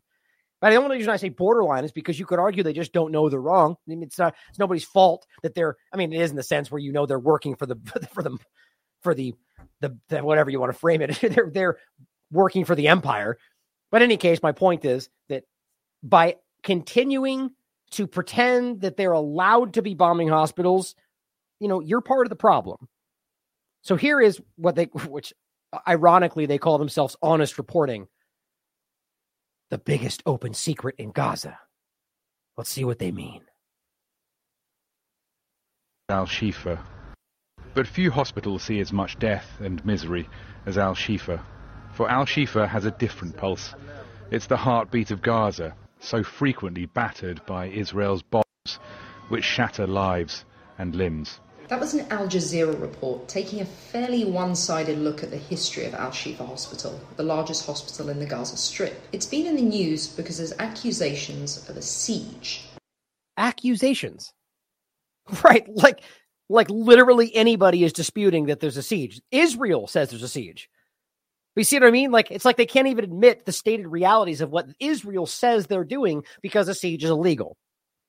Like this is like this this agenda is white is, is covering up things that Israel's openly said they're doing. It's embarrassing look at the history of Al Shifa Hospital, the largest hospital in the Gaza Strip. It's been in the news because there's accusations of a siege. There is no electricity actually, there is no water, there is no food. So our team is exhausted. We can see actually the smoking, uh, the smoke around the hospital. They hit everything around the hospital and they hit the hospital many times. But that doesn't feel right. Oh, it doesn't feel right. Because journalism is usually based on your feelings, right? Now, yes, you can follow your gut, but the idea that in this sense, well, we can prove that they're bombing it. They've admitted that they're going to bomb it. They've dropped leaflets saying they're about to bomb it. But then when they bomb it, I don't know. That just doesn't feel right. So let me search for what they might want me to think is happening and ignore what we can literally see and what they've already said. Because the Israeli military spokesperson said this There is no siege. I repeat, there is no siege on the Shifa hospital. Yeah, except the IDF has literally said that on posts, that the Israeli government has made this clear, and the United Nations and the people around the world are literally watching that exactly happen. They've told you they've surrounded it with tanks. But because he said so, this journalist goes, Well, he said, so therefore the facts are wrong that I can see. The east side of the hospital is open on El Wahda Street for the safe pass of Gazans who wish to leave the hospital. Well, you know, since we go there already, let's just briefly jump over here and make sure we notice that, uh, you know, Doctors Without Borders, not Hamas, but a very respected international entity, is saying, well, at the time of writing, our staff is witnessing people being shot as they attempt to flee the very hospital that you just said they're allowed to leave from. Great journalism. But this woman wants you to believe that Israel said it. It has to be true. We will help the babies in the pediatric department to get to a safer hospital. Yeah, of course, assuming they survive the ongoing bombing, lack of fuel, lack of energy, lack of food, water, support, you know, assuming that they survive that. Because right now that's what's happening. And quite frankly, I don't believe him. We will provide the assistance needed. And another spokesperson said this I want to emphasize we are, haven't struck the hospital. We have troops in the vicinity, but we have not been engaging with the hospital or any so they threatened to bomb it. They bomb around it. They bomb the roof. They've admitted to all of those things. But, you know, Hamas, maybe we kind of say that, but don't really lean into it. And they tell them they're going to, they warn them to leave because they're about to bomb it. All that's public information, but we're we're supposed to believe that all the damage and the bombings and the evidence and the doctors in there showing you the fallout is all not real and all and, and but you let's just even that's certainly possible but you have all of that and international bodies admitting that this is happening, UN included. But because he said so, you see my point? This is journalism today, guys. Parts of it. But there is something going on at Al Shifa that the media aren't talking about. The IDF recently released evidence that. And we're back to the same 3D graphic that literally proves nothing but red squares on a piece of digital art. And this, and so she's oh she's swayed. Well, the idea of Israel said that they're not. And Israel said that beneath these red squares are bad guys. So despite everything I can prove, I'm going to lean into what I'm supposed to. Hashtag journalism. Hamas has embedded its terrorist infrastructure within Al Shifa. But if you don't want to take the IDF's word for it, there is plenty more evidence. In fact, this is probably the Gaza Strip's biggest open secret. Hamas's military headquarters are in Al Shifa. Reporters have been meeting with Hamas at Al Shifa for years on the condition they don't reveal what's actually going on there. As early as 2006, PBS aired footage of Hamas terrorists roaming the halls of Al Shifa. And in 2014, Tablet magazine wrote an entire expose on this grotesque violation of international law. Washington God, so look, it, look, I you, this is Washington let me finish. Post is one of many media outlets that knows the truth about Al Shifa. And- right, it's the truth because you choose to believe it. Everything you just showed is corporate media reports from a place that they've never been. Where does that come from, you ask? From Israel. I mean, it's as stupid as it can get. So you you're basically taking one entity's stance on this because or while they're involved in this discussion. Now, on top of all of that, we're talking about a hospital where is it in Gaza. Now, whether whatever your opinion of Hamas, Hamas are Palestinians. So if you're going to argue that there's never a circumstance where that might happen, my point is if you have evidence that there's actually a headquarters with missiles and bombs and whatever else, then I'd love to see that. So what we're ultimately getting is second second in, hand information from people that are in the corporate media that are being shown something, which is exactly what we're seeing with this October 7th point. Where they go, they go with a secret screening room and they show them gross, graphic, horrible things with no way to prove what actually happened. But they fill in the context for you. And that's how this works. It's just infuriating. Oh, but let's not forget this is October 30th. UK issues a D, D notices to suppress reports of the special forces operations in Gaza. Right. So my point is that people in the very place she's reporting from are already being told by their government that they're not allowed to report on certain aspects of this story. But let's pretend like this is the only one. Now, on Al Jazeera's website, Israel Hamas war, Israel says it will raid Al Shifa, according to the ministry. okay. So here we are totally not doing any of that, but we're just about to. But we're going to assume that when things do happen, that it's not us, even though we keep telling you we're doing it or about to do it. Gaza's health ministry says that 40 people have already died at Al Shifa, adding that a large number of bodies need to be buried. And this is just 40 as of like today. But Israel forces are preventing movement within the compound. Didn't you just say that you're telling me we, can leave? Interest of time, actually. I was going to go a little further on that, but here is a person that was there. Now, I don't know how many sources I can give you on this. I've given you a doctor from New York, a doctor from London, I've people from all over, people that aren't even there.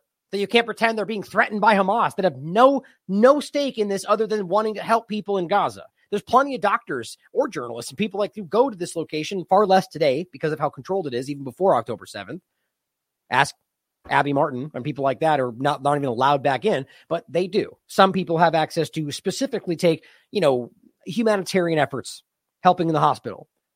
And every single one of them, I literally tell you that there's not, they're lying about that. So are we to believe that every doctor who works in major locations in New York and London around the world is lying about that? To what end? I mean, I just the way the, their argument because they hate Jews. Apparently, that's the one stop shop right now for anything that doesn't make sense. But here's what this another doctor has to tell you about what's going on. And this is horrific. I'm just now in Shifa Hospital and I'm trying just to be sure that our uh, staff uh, are in their positions and they can do something for the patients under this very critical situation. Actually, even our staff, they are unable to, to recognize who is still alive and who's died under this very critical situation with complete uh, darkness. All of the services now is out of service. We are talking about the ICU. We are talking about the hemodialysis. We are talking about the neonatal ICU. We are talking about the theater, the lab, uh, the blood bank. All the services now out out of service. Unfortunately, we are unable to do anything for our patients. They are dying in front of our eyes. Not only that, even the killed people, the murdered people who reached the hospital three days or four days uh, before. Now, all of them now they are analyzed with very offensive uh, order. And unfortunately there is some dog reach the hospital and they are starting to eat part of those people. Two or three days before Rantisi Hospital and Nasser Hospital and the Eye Hospital and the uh, psychiatric hospital, all of them were evacuated uh, obligatory while the uh, Israeli tanks were surrounding them and most of the cases are transferred outside to the street while out, while eight of them were under ventilator. Unfortunately, they shifted out to the street without any coordination. We transferred some of the neonatal ICU where they are in need for heat they are in need for uh, monitoring. They are in need for special circumstances to uh, complete their life. Unfortunately, there is no oxygen there is no electricity and no heat, and now we succeed to transfer them to another place where there is uh, a solar system. But unfortunately, the incubator can't work. So now we lost three out of the 39 in UNET who are there. Two of the adult cases in the ICU passed away while we are unable to do anything for them as there is no, electricity and no monitoring. This is the situation. Anyone who can move inside please just to note that inside Shifa Hospital, anyone who can move inside Shifa Hospital from building to another, he will be shooted. Unfortunately, they shoot our colleague Haitham Shubair directly in his neck while he's trying just to support the unit with a cylinder of oxygen and trying to do his best just to let them uh, complete their life after they shooting the oxygen generator. They completely destroy the old cardiovascular uh, department. They there's so many things you could talk about here, but just like the last point, the idea that they would shoot the generator, like, does that have to do with Hamas? Like, of course, the, if, if somebody out there will say yes because they say Hamas is there, but it, like Caitlin's point, it really seems to seem like, you know, it's interesting how going after Hamas seems exactly like destroying civilian infrastructure to suffer, to make the population suffer. That's exactly what it looks like. I guess we're just wrong shooted directly the ICU many times. Uh, all the children with the hemodialysis now they are dying silently while they are in, either in shelters on their home while there is no place for hemodialysis. All the patients with cancer now they are dying again silently. No one is allowed to go outside Shifa. No one is allowed to come to Shifa. No one is allowed now to be evacuated from the position either. Right, but they're lying and telling you that they are letting them go everybody, doctors that are there, even I think even the UN group, but on top of that, the Doctors Without Borders are telling you they're shooting people that try to leave. Like this is how easy this is to prove. Or, so what's the argument from somebody who's going to say we're mis, you know, being played or being lied to by, you know, Hamas terrorists? Are you suggesting now that Doctors Without Borders are working for Hamas or that they're being misled? Because they're there telling you that their people are being shot at. It's as simple as that. So are you pretending it's Hamas shooting them? If you're saying if that's make the claim, if you're going to make it, don't just keep pretending that, you know, the point is that they will say whatever the narrative needs to be. People that I mean in the sense of like the, the people blindly advocating for Zionist Israel. But everything, everything everywhere in ev- almost every circumstance shows you what's really going on unless you just choose to take Israel at their word after he is targeted with this air uh, force strike. It's completely miserable condition. And now we are just counting our patients one by one while they are dying one by one. Hmm. It's horrifying. I mean, in case you missed it in there, he mentioned dogs eating people outside the hospital. Like, this is where we're at. It's the same stuff that happens in most Western occupied wars, to be quite honest, because they don't really care about the civilian populations. Well, here's an interesting development. I'm not going to play the whole thing. I like I, I have a very low opinion of this person, Christine Amanpour. But my point is that this is even on CNN. It shows you, and I don't believe it's because they have an interest in doing what's right. I believe that it's very clearly because at this point, there's no other choice for them. It's like with Biden. At, some point, you the, the it just no longer serves your interests even if you're being pressured or attacked or threatened. You just like you're only waiting. Well, I mean, we're not going to have a news. Uh, I'm not going to have a career if we keep pretending this isn't happening. That's what I think is happening. But guess what? Just like with COVID, Christine and then the rest of them, too late. Okay. It's been 30 plus days that you acted like this wasn't happening. So you allowed it to get here with your lack of coverage, with your gaslighting and obfuscation.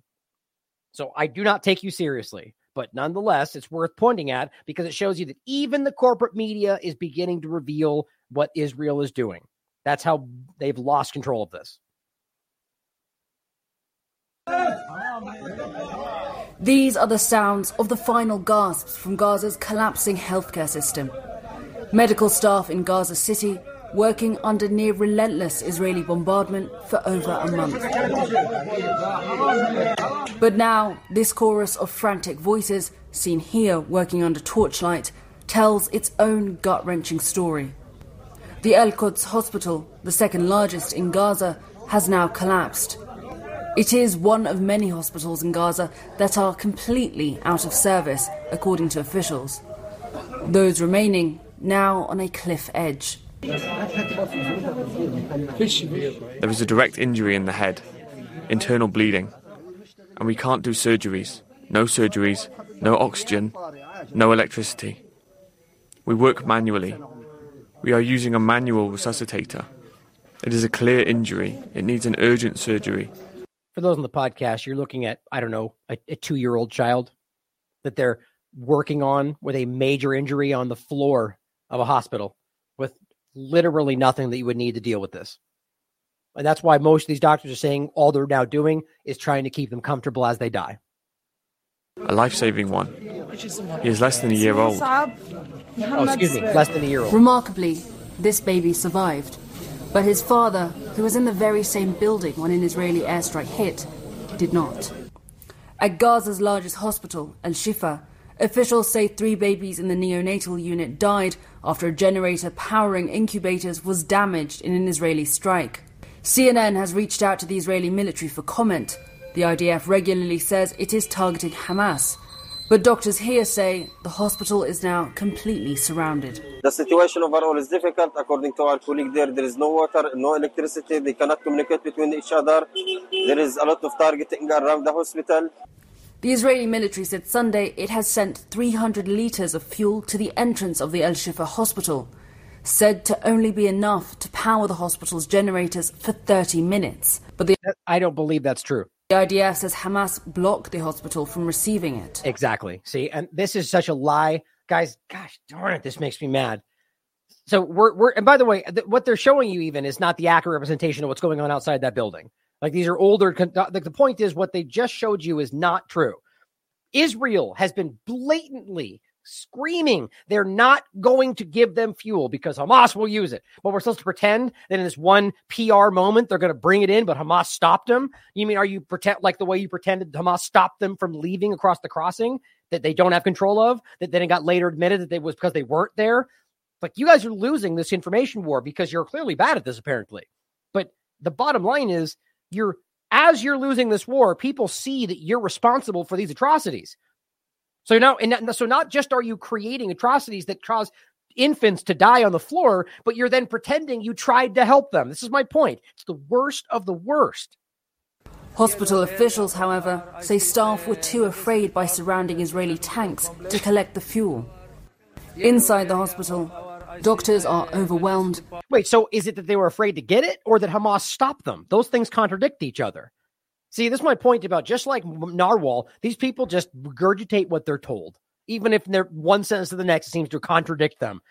God, it just can't stand the state of things. Now, here is uh, this specifically was Ghassan Abu Sitta. We talked we've talked about in the past. He's one of the London-based doctors who is in Gaza, who's refusing to leave, and he's in Al Shifa specifically. Now, if you want to read more about, oh wait, um, let me make sure I didn't. No, excuse me, he was at the Al. Make sure I didn't remember that. No, he is at the Al Shifa Hospital. He said things about Al, Al, Al uh, Ahli Hospital as well. My point though is, if you want to read about what's going on there, and this was this is old. This is from uh, the 26th of October, but he was telling you what was going on at that time. So if you can imagine, it's only gotten a month more nonstop bombing, siege worse. It was horrifying then. It's catastrophically horrifying now. And these people are staying. So that means Israel's going to kill them if they continue doing what they're doing. But and they're not Hamas. Does that matter? They're claiming they're not being held there against their will, so they're not human shields. We just pretend it all falls into this clumsy category, right? Well, again, Doctors Without Borders on November 11th was very clear. At the time of writing, our staff are witnessing people being shot at as they try to flee in the very place Israel tells them to go. Sounds familiar, doesn't it? They urgently reiterate its call to stop attacks against the hospitals for an immediate ceasefire. They just won't do it. And then Press News reports, and this is on the 13th over the last day, 24 hours. Israeli snipers have shot inside the hospital. That's being reported by many people, killing two nurses and four patients, including a paraplegic man, according to Doctors Without Borders. They've lost this. These people are murdering people in real time, not just some IDF special forces, but IDF members in general, military. They've been directed to do this, and I'll show you next. The threat of snipers, according to Dr. Abu Salmiya, uh, has prevented him, other hospital employees, patients, and at least 15,000 displaced individuals from leaving. Quote, we have not been able to go retrieve the two dead bodies for fear of getting shot. Ah, so that's why they couldn't get the fuel, because they were going to get shot. Think about doing that and shooting anybody trying to get the fuel and then pretending that the bad guy stopped him and you were trying to do good. Doesn't that just make your skin crawl? These are horrible people. Now, here's a really important one again from Freddie Ponton that I think is a very important point in the story. Aid trucks crossing from Egypt to Gaza as of November 13th, 2023 is the point. Note that between the start of the crisis on 7th of October to the 20th of October, approximately 2,100 commercial trucks should have reached Gaza through the crossing, but did not. And here's the report he posted the image. Here's the actual post directly from the United Nations. Here's the actual report. Regional office in Cairo. Okay, so this is coming from from Egypt's side. So this is not some Palestinian argument. What they're saying is they sent these trucks between the start um, of October 7th to the October 20th. Approximately 2,100 trucks should have reached Gaza through that crossing, but did not. So that's very, very that's that's damning because what this means is that in between when Egypt sent them into Israel controlled area and when they were supposed to reach Gaza, they just didn't happen to make it there. What happened? Well, I'll tell you what I think happened. The same thing that's been happening for 75 years, or as long as any aid has been coming in, supposedly for Gaza or any Palestinian. Egypt, excuse me, Israel takes it maybe some of this filters down, but you wonder why they've got 97% undrinkable water, with most of them are wildly food insecure, if not starving, long before October 7th, because they don't get it. Hamas doesn't take it. It has to come in through Israel, through the Palestinian Authority. And if it goes, to, it's just a lie. And we're watching that because my point is Hamas is not in the crossing. They're on that's Israel's bombing that area if anybody tries to flee. They've bombed people as they try to go there.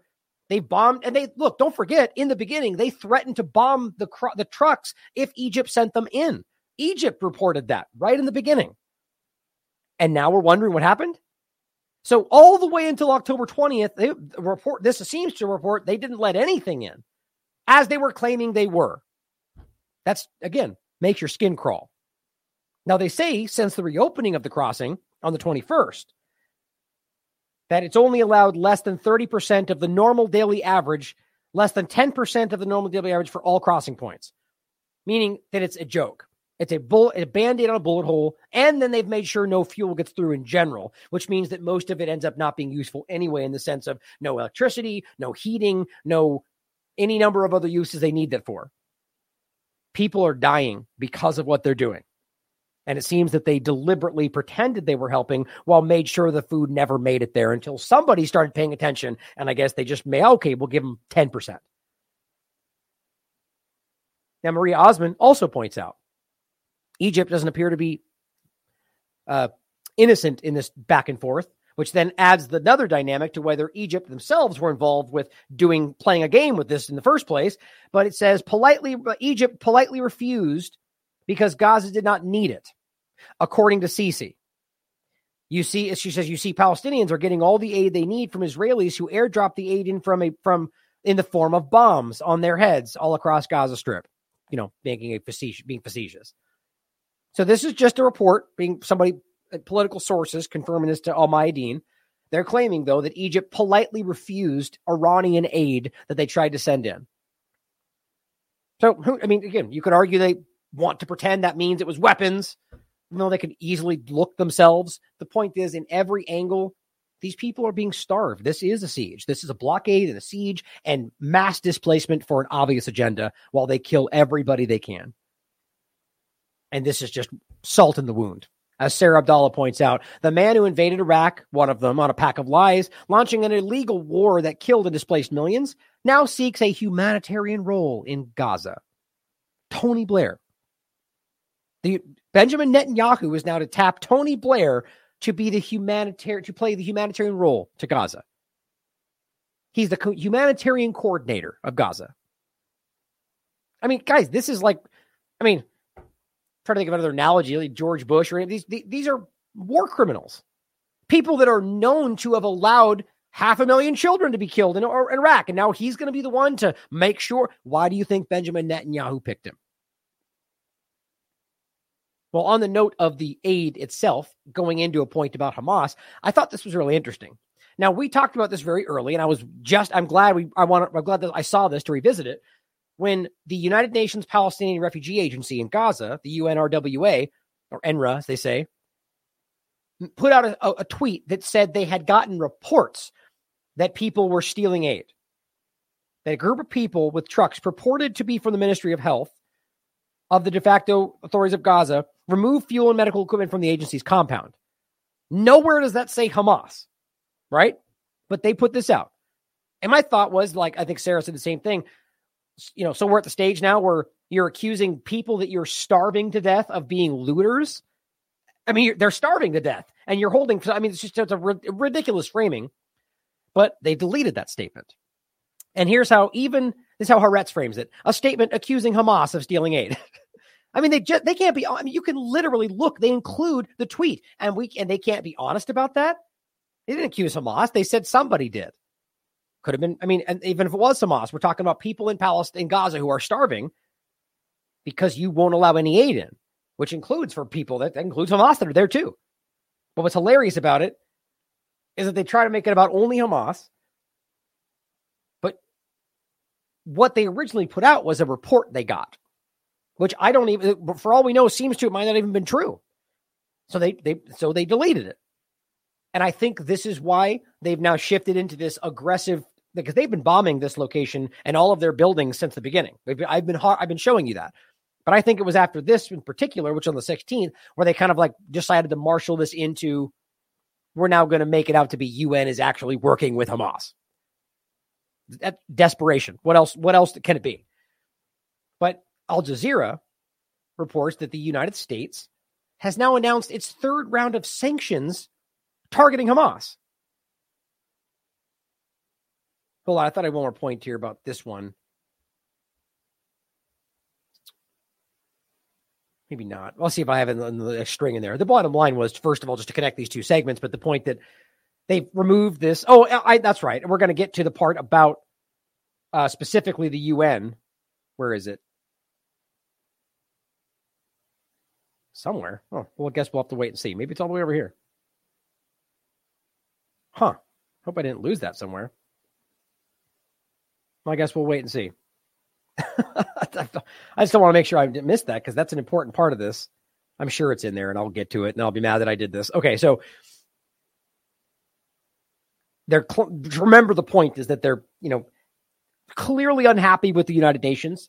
And I think it's important we get into the, oh, that's right. It is right here. I'll, i know where it is now that they're now beginning to make the claim that that these agencies and the UN in general are somehow carrying water for Hamas. Anything's possible, but it's it's a very flimsy claim, especially since they often use the UN against their adversaries. So explain why they would work with a Hamas ent- entity. Well, you know, it's, it's stupid. But the U.S. has announced not a sanction round, a third round of sanctions. The third round of sanctions targeting Hamas on the November. Okay, it's November fourteenth. So on the 7th, this happened. So there's been no ground actions back after that.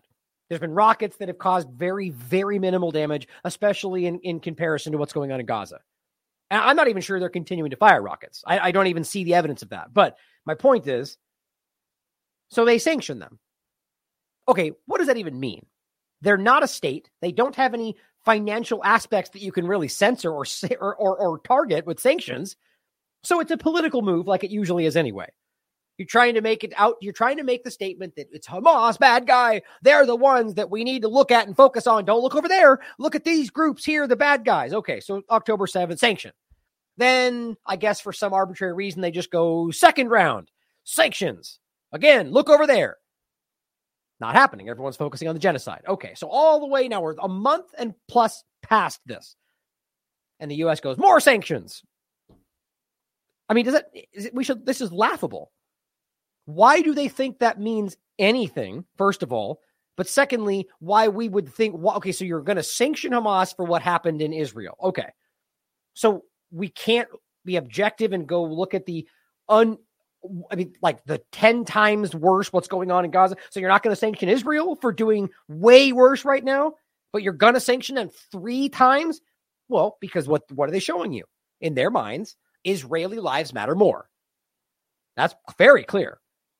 I mean, even in the sense of Palestinians or, or Americans, right? The American Israelis that were there or held hostage, well, they were important, but the four to 600 Israeli Palestinians didn't even get mentioned for like a week and a half, two weeks until we started bringing it up. And then suddenly they kind of talked about, they still don't care. They're still bombing. They still haven't let them leave to the crossing. So I guess we don't really care. So in this case, we only care about sanctioning Hamas over and over, even though it really doesn't do much because we want you to know that we only think they're the bad guy in this situation. There's no other crime being committed, all committed under international law over there. But even though their act was literally legal under international law, we're going to call them out for everything the whole time. I mean, it, it just, it's embarrassing. Oh, and the Palestinian Islamic Jihad, because apparently they had some people run in and take some hostages, which I haven't, has anybody verified any of this stuff? Apparently, we don't need that today. Not when it comes to their narratives. But let's not forget Times of Israel, October 8th, Netanyahu propped up Hamas for years. Now it's blown up his face. We know this. Wall Street Journal, very clearly, Israeli official Avner Cohen. Hamas, to my great regret, was Israel's creation. We know all of this. But also WikiLeaks just released this on the 13th. WikiLeaks cable. Israeli intelligence chief encouraged Hamas takeover of the Gaza Strip. We already reported this, but it's important to see it through WikiLeaks. Here's what they're telling you leaked documents, and just so you can see, this is posted from their main account. A leaked diplomatic cable provided by the website WikiLeaks, a diplomatic exchange between Israeli Director of Military Intelligence, Major General Amos Yadlin, and U.S. Ambassador to Israel Richard Jones, showed Israeli support for a Hamas ruled Gaza Strip, which Israel could then declare Gaza to be a hostile entity.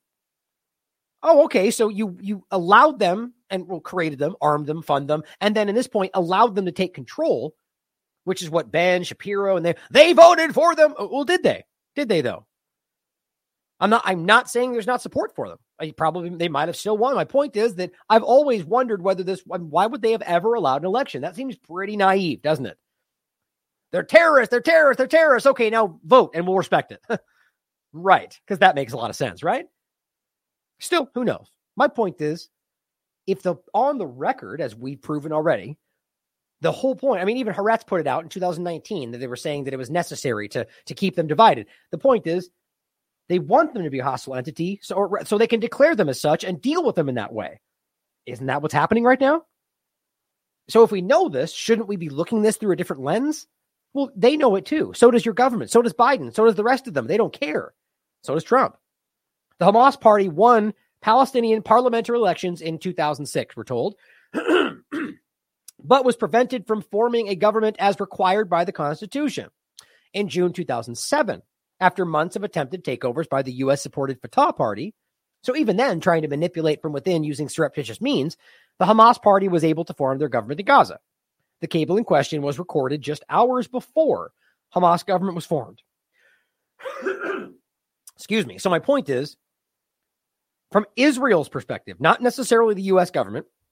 I think in a lot of ways the US government, their administrations are always being played and manipulated by by the administrations we're talking about. Not to necessarily say which side has more control over the other, but in this context that we can clearly see, as Netanyahu said on the record more than once, don't worry about them. We can manipulate them, talking about the US government it says that they acknowledged, speaking amongst themselves, that they wanted Gaza to be a hostile entity or be seen that way so they could declare it as much to be able to benefit themselves. Right. And just before they did so is when this cable was exchanged. So they, they in 2006, they voted for them, they claim. They held it back. They exchange an, a letter that says, We want them to be in control. We can use this to our benefit. And then what do you know? It happens hours before it happens. Come on, guys. In the transcript, Yadlin told the U.S. ambassador that he would be, quote, very happy if Hamas formed a government in Gaza, quote, as long as they have no air or seaport. but they have their own country, right? No, they don't have an air force. They don't have, they're not even allowed in the water or anything if they're not, if they're like, especially right now. But even when, even at the best of times, whatever that means in an occupation, they just arbitrarily change how far they're allowed to go out, which violates international law, but nobody cares. And they'll just shoot them dead in their boats. They're trying to feed their families because that day it was two miles and not three. All of this is proven, even by the United Nations, but nobody seems to care. He added that Israel would then work with the rival Palestinian political party, Fatah, to form a government in the West Bank and work to undermine the Hamas government in Gaza. Okay, so here's the point they're supporting both of them to divide and conquer. Nothing new under the sun. This is exactly what took place, it says, just after the meeting between Yadlin and Ambassador Jones. So the U.S. government, well aware of what's going on, as Hamas created its government in Gaza and Israel launched a massive siege. Right. So the very siege that's still going on to this day was justified because of what they drove into reality. So they could do that. And the largest ever assault on Gaza in 2008. Justified by the siege, which was justified by Hamas being there, which was created by Israel to do so. You missing anything? I mean, let's not, let's, let's not forget, WikiLeaks has never been shown to be false about the things they've released. It's obvious, though. I don't think you need this to prove it. Now, I'm going to include this. We're already, I wanted to keep it under two hours. We're not going to meet that today. But Zachary Foster, historian of Palestine, he has a PhD, points out interesting things in this. Now, the, the gist of this point, and you can read through this, all the source material, which I, I appreciate what he does. He's pointing out the supposed three co founders of Hamas. I say supposed only because I don't believe it was just an organic thing based on what we just saw and everything else we've heard.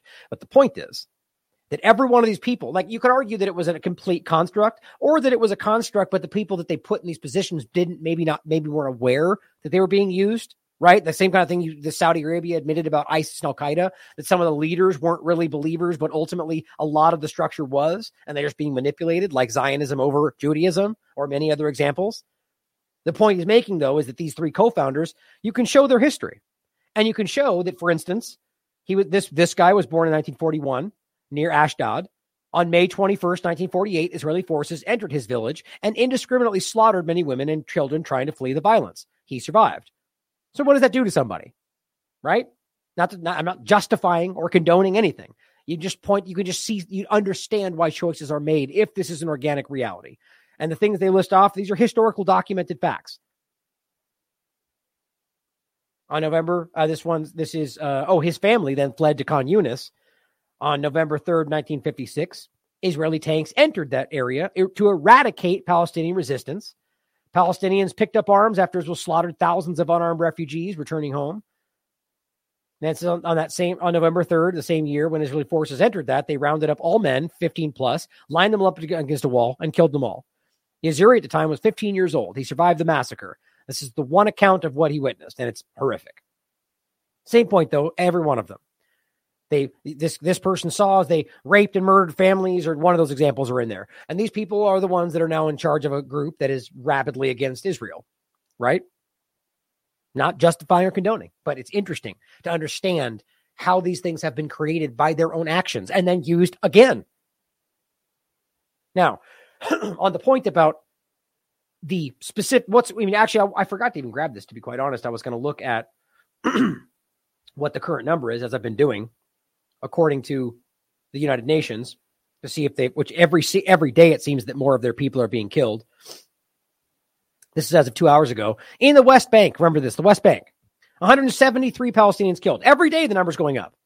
Nobody's talking about that they're not claiming Hamas. This is just settlers murdering Palestinians and taking their homes and, I mean, raping, abusing, stealing. It's been covered by corporate media.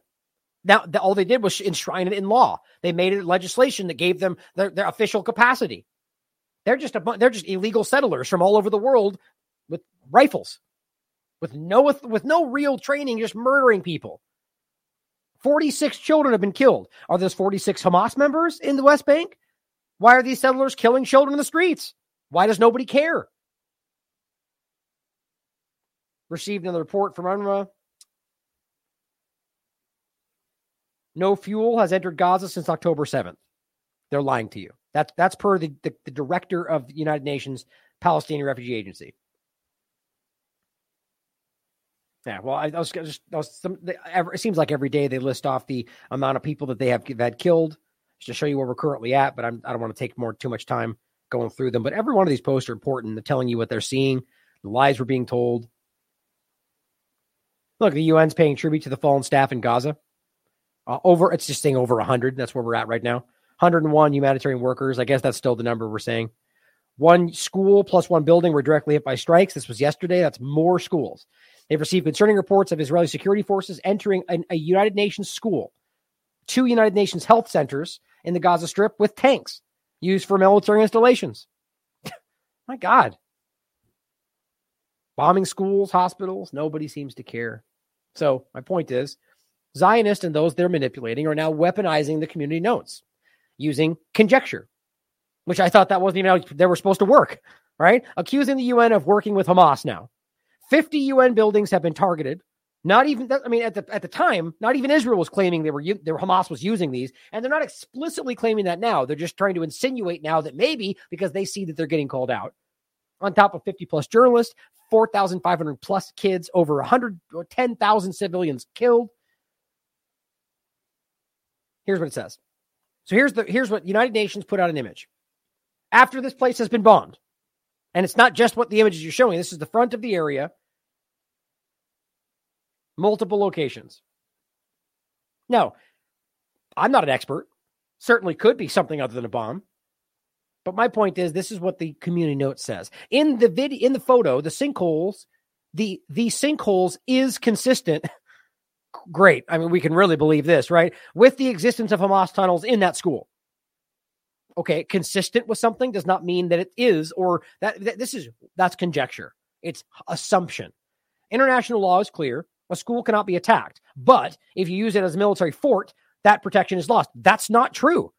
That is not true. Now, if you're talking about somebody in a blown out piece of territory where there are no civilians and you're using a school, well, that's very different. In the context of a civilian location where you're in a civilian neighborhood, Yes, it does still have protection per the UN, per international law, rights lawyers, per it's it's across the board. That's why these laws exist. That's why collective punishment is there. This is what we keep saying. To argue that because a person holds a hostage, therefore that makes them a target, challenges literally everything we've ever known. But community notes with the typo makes it very clear and then links to a bunch of things that if you read each one doesn't even barely relate to what they're talking about. But uh, so my point was like they're weaponizing this, and they're not not even Israel saying that. And I was like, wait, I take that back. Israel has gone full Zionist and is now actually accusing the UN of working with Hamas, you know, kind of indirectly. This is what the world can see right through. Uh, this is why the world can see right through this. It's desperation. And by the way, you notice that he's wearing a yellow star pin that says never again. Like, I find that really interesting. The idea that you're going to put a put one of those on yourself, right? Even though the whole point was that was what was placed on Jews during the Holocaust. Like you could put on some. I mean, why wouldn't it be a, a Star of David that says that? Like it's weird that you would put it on like that. To me, that just makes you. It's all about maintaining this idea that this is like I think as other Jews have pointed out, the making it an eternal victim status, bringing it right back to the same concept. Even even adding it to this. I mean, it's like it's like using. I can't think of an analogy for it I just find that really weird and almost counter to what you would expect, right? Like that's something that you should you should never. I don't know. It's that seems weird. I'll leave that there. But the point was, in general, wanting people to continue to think of it in that way, even if it's like ultimately making it about promoting the bad thing. Like it's very strange. But here's what they actually said in this, and this is the this is the uh the UN ambassador, the Israeli ambassador to the UN. Tedros, such as Mr. Lazzarini of UNRWA, such as Mr. Griffith of OCHA, from all the other libelous UN organizations, committees, and also, sadly, from the Secretary General himself. Do not, they do not reflect the situation on the ground. Yes, diplomatic niceties require us to thank them for their work. But sadly, they are relaying falsehoods that are completely detached from reality. For for instance, I mean, this is the craziest part. Are you are you suggesting it's not an occupation? Well, yeah, they actually are. And this is what they're really talking about. Other than that, they're simply relaying what they're seeing themselves. My colleagues have been killed. I mean, look, 99% of the time, they're not even pointing a finger. They're just going, we have 100 colleagues that have been killed in Gaza. And the point is, they know what's happening. We they know we know what that means, and they know we can see that nobody else is bombing in Gaza. So the point is, they still feel under attack, and it just shows you mental percept, like that, that Israel knows they've lost control of this. So now you're on the attack. The UN is anti is a racist and anti-Semite working with Hamas for what? For telling you that 101 UN members have been killed? They have. We can prove it. Very strange. Very telling. For years, the UN has refused to establish verification mechanisms that can provide us a truthful picture of reality. If he's suggesting Gaza, by the way, every time we this comes up, like we just heard from the Red Cross and Red Crescent, specifically the Red Cross, in a different point, but the idea being that they say you should be going in to help the hostage, and they go, look, we can't go through bombing. We we can, there's areas you want us to go to. You've seemingly bombed around. Very, very important point, by the way. Seem because that means to suggest, not to suggest, that reveals they're bombing where they they at least think hostages are, or bombing to make sure that they can't get to them. But either way, in this case, the point is: Are you suggesting the UN was supposed to go into an area that you have under total siege, that you are bombing and attacking to set up verification metrics? You won't let them do it. Is the point, and that's what that's like. The it's like the game with the fuel. We gave it to them, but Hamas wouldn't let them. No, you were shooting at anybody trying to take it. So you spin this into UN doesn't do their job, which I'm not a supporter of the United Nations. Very likely that's always the case. But the point in this case is that it seems that you don't. I mean, why would you think Israel would want verification? Why? So you can reveal that they're murdering people? Which, by the way, that's what's happening. It's blatantly obvious. WHO is it that supplies the UN with these so-called facts? Sorry. Who is it that supplies the UN with these so-called facts? What a perfectly revealing moment. Right. Okay. So you're you're just willing to just r- jump into attacking the WHO right with them because somebody wrote that on your piece of paper. Oh wait, excuse me. I didn't mean them. Who is it? We're still good with the WHO then. Never mind. it's just so ridiculous. That these people they're desperate. That's what that looks like. WHO is it that supplies the UN with these so-called facts. Sorry. Who is it that supplies the UN with these so-called facts? Is this information coming from unbiased and impartial third parties? The answer is no. Every- okay, so the, what's the what's the reverse of that? Israel stating this is what this image shows. Everybody report what I just said. La- the lack of aware self awareness or just the disregard for it is embarrassing. So you only want people to accept what somebody that you like. Let's just let's just even say fine. So you think the Gaza Ministry of Health is not something you should blindly take at face value? Neither do I. But what you're really saying is you want us to not even report what they're saying. Why? Meanwhile, you're angry when people don't report exactly what you said with zero due diligence. Desperation. Every piece of information regarding the situation on the ground that this council receives comes from Hamas, not international UN employees in Gaza. Look, so look, he, he, literally just insinuated that these people are controlled by Hamas. The UN members, by the way, that have come, they're people that are like they're they're like Philip Lazzarini is not in Gaza, right? These the, the, these people are part of this institution, and again, I am more critical of the UN and bodies like the WHO than like literally anybody else. My point is not that we should blindly trust them, but that these are the groups that have seems to have been weaponized in this way this entire time. I mean, since I've been doing this job, and this is the first time I've ever seen it where they're at odds with the point. And so that matters. We should be at least pointing at that and going, what does that show us? And decide for yourself what that shows you. But what I think it's very clear is that you can see that they're bombing these locations. You can see the evidence of it. And now they're even beginning to justify why they would be bombing them. Well, because they're working with Hamas. This is how the hospital game started. Well, we think they're there and we warned them to leave and now we're bombing them. No, Hamas did it. The internet, they know that they have at least still some level of control over people that would put out na- narratives around, I mean, any number of things, whether it's the media, the governments, it's clear that they're gaslighting the entire story, right? So they're going to continue to push for that. But I don't think people, I think people are seeing right through this. I will remind the Council that Hamas, a genocidal terror organization, controls every facet of Gaza. Every number from the so-called Ministry of Health in, is Hamas. Right. So and don't forget, we know that they allowed this at at at least and at best or at most they created it and are making this happen. But either way, this is the fault of Israel and the United States, as we just showed you from WikiLeaks cables and their own statements about why they wanted this group there. So these statements just are hollow. No matter what you add to it, they're lying about this in some way. And now to suggest that literally every aspect of his control. So what you you telling me that you have had zero control over Gaza at all from 2006 forward? You didn't say that a year ago. So now you're contradicting what you were saying before this started? To what? To sell because you know they won't push back? I mean, th- this is why the average person's like, this is ridiculous. Many UNRWA workers in Gaza are themselves members of Hamas. Oh the time has come to bust the myth of UN supplied facts. Oh my God. This council is being spoon fed lies by the very same terrorist organization that deliberately murdered and maimed thousands of innocent Israelis just 34 days ago. Hamas has ensured that every square meter of Gaza is under their complete reign of terror. Many ambulances drivers are Hamas members. Local contributors to international media are Hamas members. You know how easy it is to say that? And, and here's an, another even way to put this. Just because they're a Hamas member, does that then make them a terrorist? It doesn't.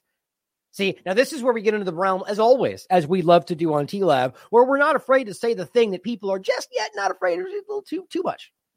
Right? We even if they think well, we can't say that yet because what we call terrorists. I don't care. I'm not a terrorist, and I don't believe that every single aspect of this is exactly what they say it is. Now, if I can prove to you that they're very clearly created, armed, funded, manipulated, used to create this chaos, then most of them are probably not good people. But at the end of the day, as we've already shown you, we have examples of people that, like the Palestinian that watches his family get murdered and grows up to want to join the resistance to be able to fight for their own freedom. Let's not forget under the Geneva Conventions, what Hamas did on the 7th was a legally protected act. Crimes that were committed in the midst of doing so were still crimes and should still be held accountable. It's not my opinion. That's just basic international law. Occupied territory, yes. Has the right to armed rebellion, yes. Period. Same thing with Syria, same thing with Iraq, same thing with any illegal occupied territory or the Golan Heights for that matter. But anytime they get attacked while they're the illegal occupier, they cry foul and play the victim. Very simple.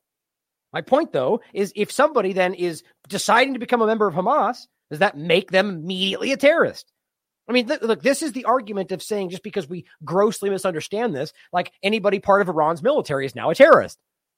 It's just get, it's got so flimsy and so uh, there's nothing to back it up but narrative on top of all of that, and that's just to, to make a contentious point to show you that even within it, it's it's there's plenty of room for them to just make whatever they want out of it. But uh, how do we take what they're saying at face value anyway?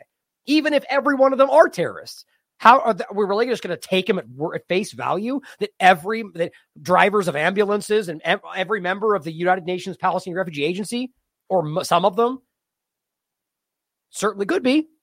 I'm not I'm not ignorant enough to say false because I don't I don't know, but I can sure as hell tell you that he would say that either way. You know why? Because we've already watched him watched him lie already since this started. We saw this week that innocent photojournalists for Reuters and the New York Times not only documented Hamas's horrors, but crossed into Israel to film them with the terrorists themselves, such as now, Dr. Now, that is being argued to be false. That's what we read earlier. But here's my here's the interesting part about this. Doesn't that seem? Did he literally just then say that that, that look based on their based on Ben Shapiro's statements, that makes the Reuters journalist, the New York Times journalist, the AP journalist military targets. There's no misunderstanding that. What they've already said, anybody working with them is a valid target. Ben Shapiro made the point about just because you're holding a camera, oh, there you go. Now you got journalists claiming that other journalists are valid targets because they support the Israeli government. How gross is that? My point, though, is that whether it's real or not, if a journalist is embedded with an entity and they want to film it for the sake of actually capturing what happened, well, throughout history, that's happened on all sides of wars. This is just them weaponizing this. You know why? Because they don't want you seeing what's happening. And let's not forget that there was a Reuters journalist that was killed on the border of Lebanon, not in Gaza. We, do we care about that? Is he a Hamas member? These people are shameless.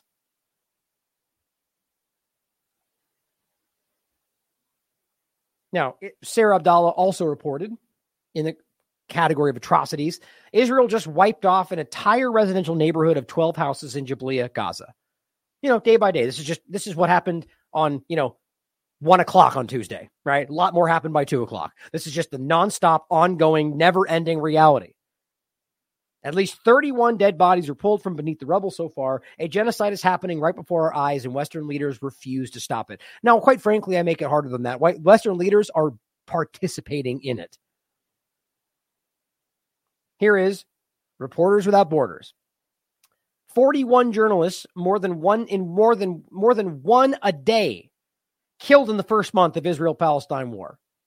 Well, look, guys, this is not Israel-Palestine war. This is a war on Palestine right? There's not skirmishes going back and forth. This is an onslaught in one direction. That's what's happening. And even Reporters Without Borders is making sure you understand these are journalists from all over the world. That yes, we're, many of them are from Palestine, but they were embedded in this area to report on this. So look, it doesn't matter whether you disagree with their ideology or what they support or what they have li- signed up for. There's plenty of journalists in this country that are Zionists there's plenty of journalists in this country that work with different groups we might find distasteful. The point is, it's not that as a journalist, there's plenty of people that are biased and manipulative. The idea is you're not allowed to hold them, you know, as a journalist filming something, there's supposed to be some kind of like neutral part, uh, actor in all of it, even though we know that's not how it ever seems to go. But in this case, Israel's the first one that I've seen just to stand up and say, well, that makes them a target now. Or, you know, take it back. Ukraine did the same thing. And I mean, yeah, I'm speaking just from my own opinion. I mean, for, I'm sure throughout history there's been other examples, but isn't it telling that Ukraine just did the same damn thing? I'm telling you, there's more overlap to Ukraine and Israel than we realize. Now, the Spectator Index reported, and this is just where the first place I saw it, I remember, but this has been reported around, you know, everywhere I've seen, including him just literally saying in front of the UN. The Knesset, specifically the member Danny Danon from the Knesset, says that photojournalists who took part in the recording of October 7th will be added to the list uh, who they will seek to eliminate. I mean, just think about the phrasing of that. To eliminate? Are they going to get a, a, a trial? As, I thought it was a democracy. Obviously not. It's just like Ukraine. Just put them on a list, take them out. Right. Put put them on a, a list that we're going to murder. A little too much on the nose there, guys. Right? It was just ridiculous what's going on today. Here is a film. Uh, this is filmmaker Bisan Owda, who lives in Gaza. And this is what she has to tell you as she's walking, right? Let's not, this is one of the things people don't realize that the incredible distance they have to walk from, if, if it is they choose to give up where they're living and be mass displaced for however many times it's been in their lifetime, which is a war crime, then they have to walk for a very, very long way. And while they're walking, even during the four hours of ceasefire, they're being bombed, just like we told you they would be. And nobody cares. This is Bisan. I'm still alive. It's. And by the way, I'm not saying that just because she says that. I'm saying that because it's easily proven. It's the 10th of November, 10:42 a.m. I've been walking for an hour, two hours, and I'm carrying everything that I can to the south. I'm walking. Thousands are walking. Whoever can carry anything will carry it. If you drop anything, you will just leave it and go. Wallahi, wallahi, wallahi. I've seen dead bodies. I've seen a leg and a foot of people and were killed during the, the past week to two weeks and I've seen humanitarian pieces on the, on the, the ground. Imagine that as you're walking by with your family, you know, you're you're walking through a graveyard of dismembered people and bombed bodies and animals eating dead animals. It's, it's just, I mean, think about this. This is, and this is, imagine this is you're walking down, you know, the street or the town you grew up in, right? You're walking down this main street that you used to live in, and you see the neighbors and people you knew blown up and killed, and animals eating dead bodies. Democracy. I can't, I can't go back to my home until the end of this war. I don't have any place to go. I'm, I'm going to, to the unknown. I'm trying to find anywhere to go and nowhere, nowhere to go. Nowhere. We, we are from the last people that evacuated the north of Gaza. And, and here's an important point. Look, as they pass a dead body on the ground, lots of dead bodies. Don't forget, though, somebody's making a really important point about this. There's a, there, it's it's kind of like a, a, a game of narratives as they're losing all of them. It's like Israel's government's trying to like decide how they want to like make the best use of the failing narratives they have. And this point, it seems that they're trying to lean into the idea that everybody has now fled. The point is, there's thousands, if not hundreds of thousands of people, not just sheltering in these hospitals and other locations, but people that have just remained in their homes. There's a lot of them, as I understand it, in the north, in the south. So let's not forget that there are people that are there that living through all of this. So it's just not like, oh, it's all been shifted to the south now. That's not the truth. About uh, 350 to 400,000 people are still in the north. They evacuated the schools and the hospitals. I've been displaced for two days now.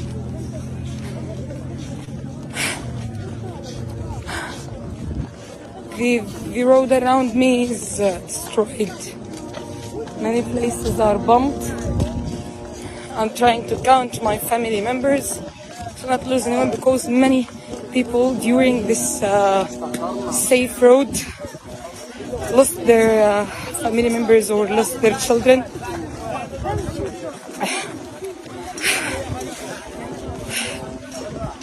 The, the, the, the road around us is, is bombed. Uh, by the way, they told you that there are ceasefire hours every day. This is wrong. This, even the road around us is being bombed during our walking. Right. They told you that there are two safe roads. It's on. So just realize that during that period, there's not supposed to be any bombing. Uh, the, suppo- the supposed pause, and they can't even do that because they don't they don't they want to hurt these people. Anyone, you have to walk for three to four. God dang, it's so frustrating. Here's the this is a graphic graphic clip here, guys. Just so you just so you know. After ordering Palestinians to evict the north, Israel set up its aggression on the southern areas of the Gaza Strip. All right. So what they're telling you here, which by the way we've already proven, is that they displaced everybody, right, to the south, and now they've just shifted into bombing the south because that was the plan. It always was. And now they're going to try to drive whoever is there out in, you know, wherever they can get them and still bomb the north, mind you. My point, though, is that now they're just, it's clearly uh, this was meant to, this wasn't some move them over there so we can handle this, then we'll move you back. That's not what's happening. George Galloway reveals that they just murdered two children while they're on their scooters. I think only one of them has been shot. So I think only uh, one kid was killed in this image or this video of West Bank while they were just on their scooters. It's just this this is their this is not just October 7th forward. This is the life that they live.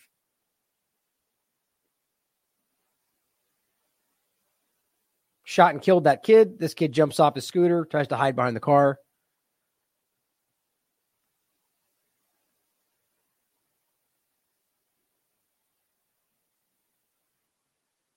God, imagine imagine living that.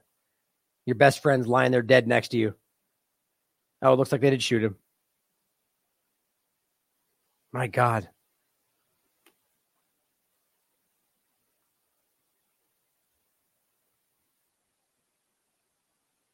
Oh man, you got to be kidding me. Oh my God, that makes my heart hurt. So this uh, this kid is alive. He's moving.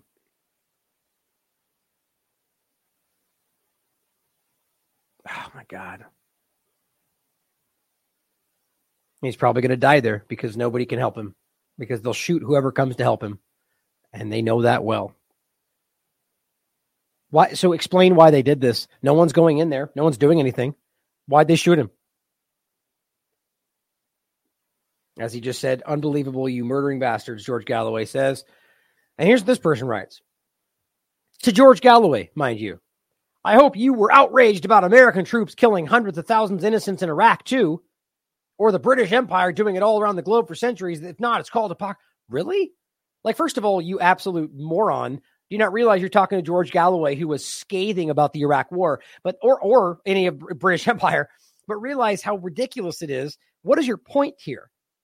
So you, you're not allowed to be only outraged about one? Like, who are you to dictate what people can care about?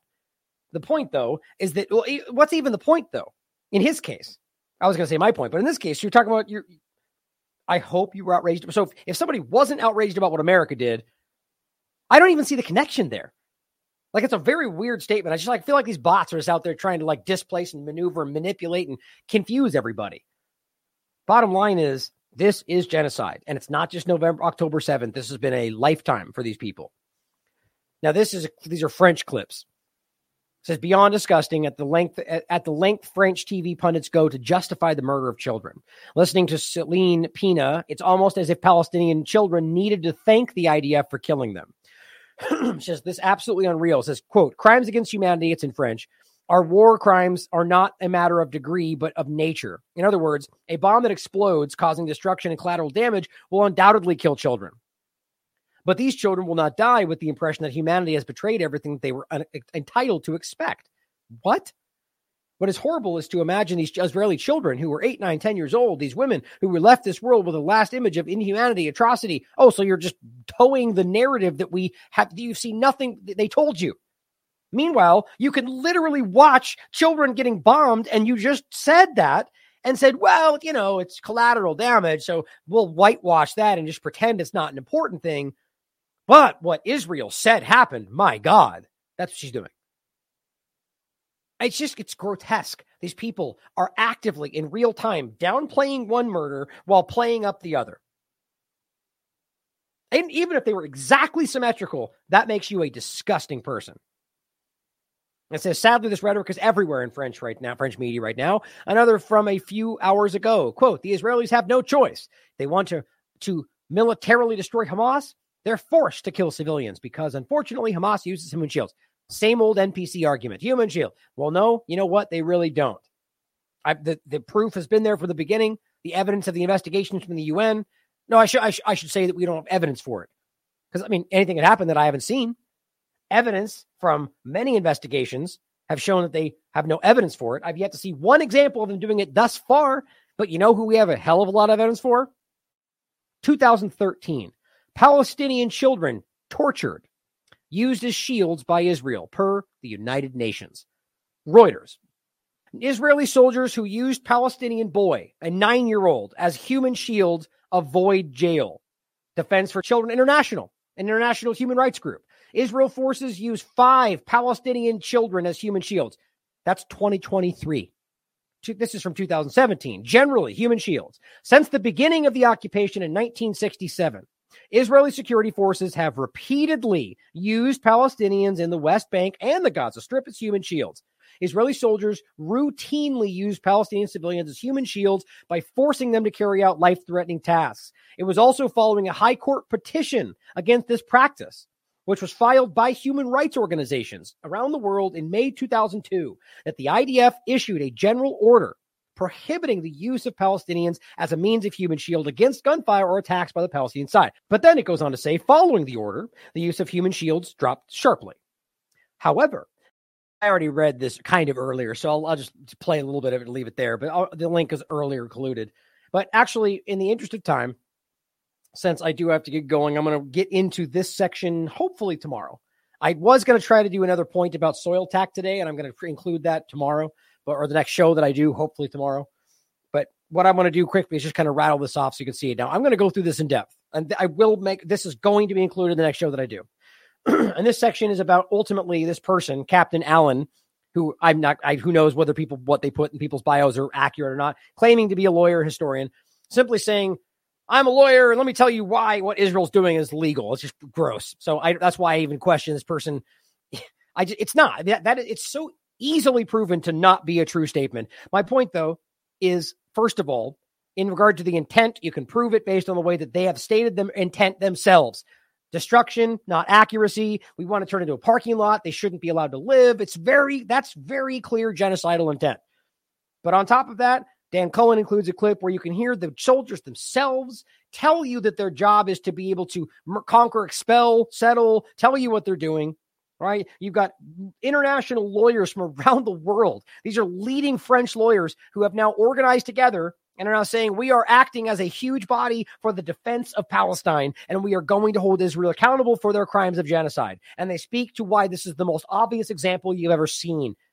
Oh, and we have a top UN official from New York stepping down, citing genocide of Palestinians, or people from the State Department, or people from the Knesset. But but it's just but totally false, though, right? All over the world, these people in leading positions of Israel and the U.S. are stepping down because I can't stomach this. This guy goes on to make a very good argument for why it's obvious that there's the de- this meets the definition of genocide. We have this person basically trying to attack this teacher for not condemning Hamas and then going on to say that this was a terrorist attack and not justified, except for the very obvious reality that it was legally protected under international law as an armed rebellion, and then crimes were committed afterward or not allowed or are considered crimes. But it does not change the fact that it was not a terrorist attack. It was a legal act under under international law. Per anybody who has a brain and is honest enough to tell you that's the truth, because it's easily proven, as I've done many times. Here is a rep. Uh, this was the minister, uh, Israeli minister, openly, literally, verbatim, saying, We are rolling out a Nakba. like just right in plain day. And like this person says, when they tell you, listen, even Haaretz said, We're rolling out Nakba 2023. This is what I mean by genocidal intent. Ethnic cleansing is a part of this. And that's what Nakba literally is. And they're just telling you. But they're going to let them all come back, though, right? Here is the Israeli politician, ex deputy director of Mossad, saying, well, if each country around the world takes, or, you know, 100 countries around the world takes 20,000 individuals, well, we're, then we're all done. None go to Israel, though, of course. And now they're asking them to go to the United States. They're asking them to go to Europe. Like this was always the plan. As Scott Horton points out, and the West should welcome refugees to Gaza. As this point says, I wouldn't mind the Palestinians. The point is, by doing so, would be abetting Israel's evil ethnic cleansing. So we should not abide it. But Netanyahu's already made it clear that they will never give them control of Gaza, even though they lie about that. Here is the example of them already putting up Israeli flags all over the coastline of Gaza. Totally wasn't like the point is, this was exactly what you think it is. They're taking this over. This is ethnic cleansing. They've admitted it numerous times. Oh, and they've already started to bulldoze statues they put up in regard to, uh, Yasser Arafat in different places, right? Because move on back, right? It's embarrassing, guys. This is what they're doing in real time in front of everybody, open genocide. And even the Israelis see it.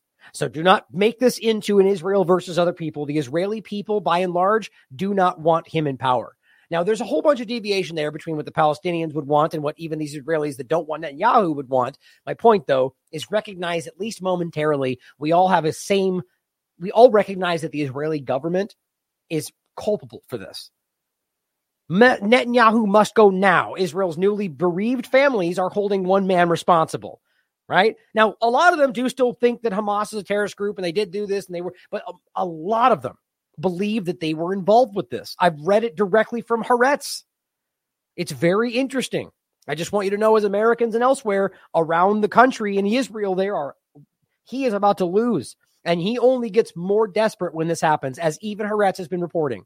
Israel's trust in Netanyahu, it's rock, rock bottom. Apparently, only 4% of Jewish Israelis, you know, the only people they care about polling, right? No care. Nobody else matters. Not the, not the Mike, not the African Jews, not the Israeli Palestinian, not the Israeli Christians. No, no, no. We only poll the Israeli Jews. I'm not, that's, that's what we're, that's the reality, guys. Totally a racist state. My point is 4% of Jewish Israelis support him. They want him gone. And just in case you think I'm being racist by stating that it's a racist state or that it's the state for the Jews alone, let's not forget that is Netanyahu himself corrected a news station when they said that was the, it was an equal place for everybody. He said, no, no, it's not. Israel's the nation state of the Jews alone. He literally said this to correct her, but it's totally not racist, right? Now, lastly, to finish, and I will go over this in more depth, Netanyahu literally yesterday just warned he warns he warns you. He warns America. If we don't win now, you're next. Now, of course, you listen to the rest of his context, he's implying that it's because Hamas will march around the world. But who created Hamas? Who funds Hamas? Who who uses Hamas? So maybe he meant it the way that it sounds. You can decide for yourself. But when you see him say warns of terror attacks in the West if they lose, and you know that they're capable of carrying out attacks in order to justify the actions that they want to achieve, like they've done many times in the past? Maybe that's exactly what he means. Iraqi Jews were convinced that Israel had a hand in uprooting them. After the 1948 war, there was mounting popular hostility towards the Jews in Iraq. Five bombs exploded in Jewish sites. The series of bombs created a panic which led more and more Jews to register to leave the country. I met an elderly friend of my mother's, uh, an Iraqi Jew called Yaakov Karkukli, who had been in the Zionist underground. One member of his group, Yosef Basri, a very, very intelligent uh, Jewish lawyer, and his assistant, Shalom Saleh Shalom, were responsible for three out of the five bombs. Basri's controller was an Israeli intelligence officer named Max Binet, who was based in Tehran. And as it says here in the article, the U.S. and Europe will be the targets of the terror attacks if Israel loses its current war with Hamas, according to Netanyahu. If we don't win now, then Europe is next, and you're next. Netanyahu made these comments as he seeks to withstand calls from the U.S. officials to kill fewer children. You know, my God, if the fact that you're even can you kill a little bit less children? I mean, that's actually what's happening right now. If a terrorist attack occurs in the US or Europe, this may shore up the support for Israel's ongoing war against Gaza. Going back to the original point about from the show today about Iran, the attacks therein, or vice versa, using that to claim they attacked inside the United States. Following an Al Qaeda terrorist attacks on New York and Washington on September 11th, as they frame it here, and the subsequent U.S. invasion of Iraq, Netanyahu stated, quote, we are benefiting from one thing, and that is the attack on the Twin Towers and the Pentagon and the American struggle in Iraq. It swung American public opinion in our favor. That's a public statement. It says while Hamas was never carried out attacks in the West, in recent years, Israel has acknowledged collaborating with Al Qaeda. During the U.S. led covert war on Syria that began in 2011, Israel supported Al Qaeda's Syria wing, the Nusra Front. They've even admitted this. In 2019, the outgoing IDF chief uh, Gadi Eisenkot acknowledged for the first time that Israel had indeed provided weaponry to Syrian rebel groups in the Golan Heights during the Seven Year War. The point being, it's far more likely that it would be something controlled by the Israeli government under the guise of being a bad guy that would justify the actions or shift opinion in his favor as it has in the past. I believe that this is more likely than anything else we're talking about. And let's not forget, didn't Trump just weirdly say that Hamas was on the southern border? Didn't other U.S. officials from all sides of the party insinuate that Hamas was a growing problem all around the world? Why would they say that? There's no evidence to that effect. It's not true. I believe that there's something coming. At the very least, that it's a possibility because this man is very close to losing control of power. And if he loses control of power, he's never going to see the end of a jail cell. That's not my opinion. He was this close to being removed and put in prison before this all happened. The people of Israel do not want him in power. This is an interesting situation, but at the point we're at now, the only people, the average civilian anywhere in the world seems to be suffering. I, I mean, in this case, right now, for this man's hubris, but overall, for the control of your lives through government in every country. But we see it, don't we? I mean, that really is the one night, you know, kind of fine point, the positive note. We see it. And I mean, I'm not trying to be like uh, um, hyperbolic or or subjective, like you know, that everybody sees it. I really believe that the vast majority of people are seeing right through this. That's why they're so desperate. That's why they're standing up and saying the Hamas propaganda is winning and we need to do something about it. Well, that they're, they're trying to tell you people don't believe us. It's not Hamas propaganda. The truth is shining through. And it's because of the work that we're doing in the independent media, as the independent media, not just TLAV, and the fact that their last few agendas have been clumsy and people saw through it. It shook them free of the paradigm, or rather, specifically, just the, the propaganda. Many of them are still tapped into that paradigm, but you know, we're working on that too. The point, though, is we see it, you see it, they know we see it. And that usually leads to a pretty dangerous spot. That's the whole backed into a corner scenario. But it ultimately does mean that we are winning in the sense of bringing truth to the forefront of the conversation. That's all we're trying to do.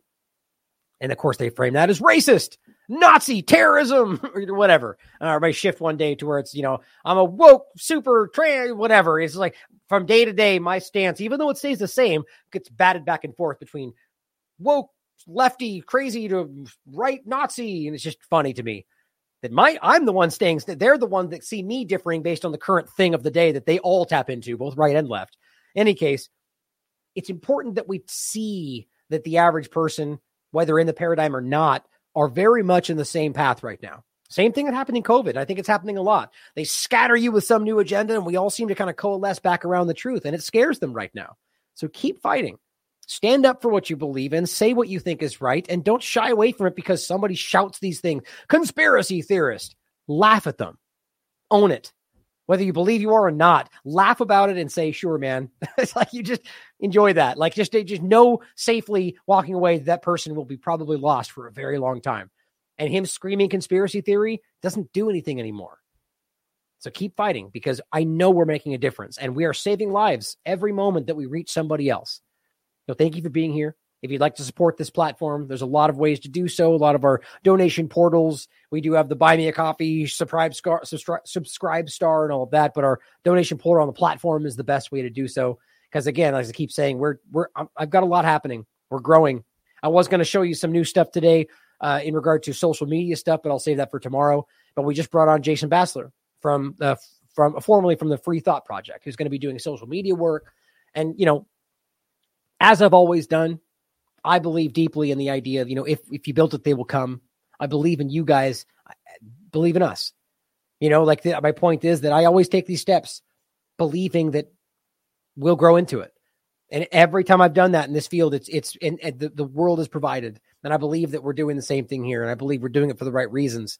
So if you believe in what we're doing, support us whether it's just sharing the work or finding your ways to support here. Again, which things I listed, our autonomy program, our Substack. There's a lot of ways to do so, but just show the work, get it out there because I believe we are changing lives.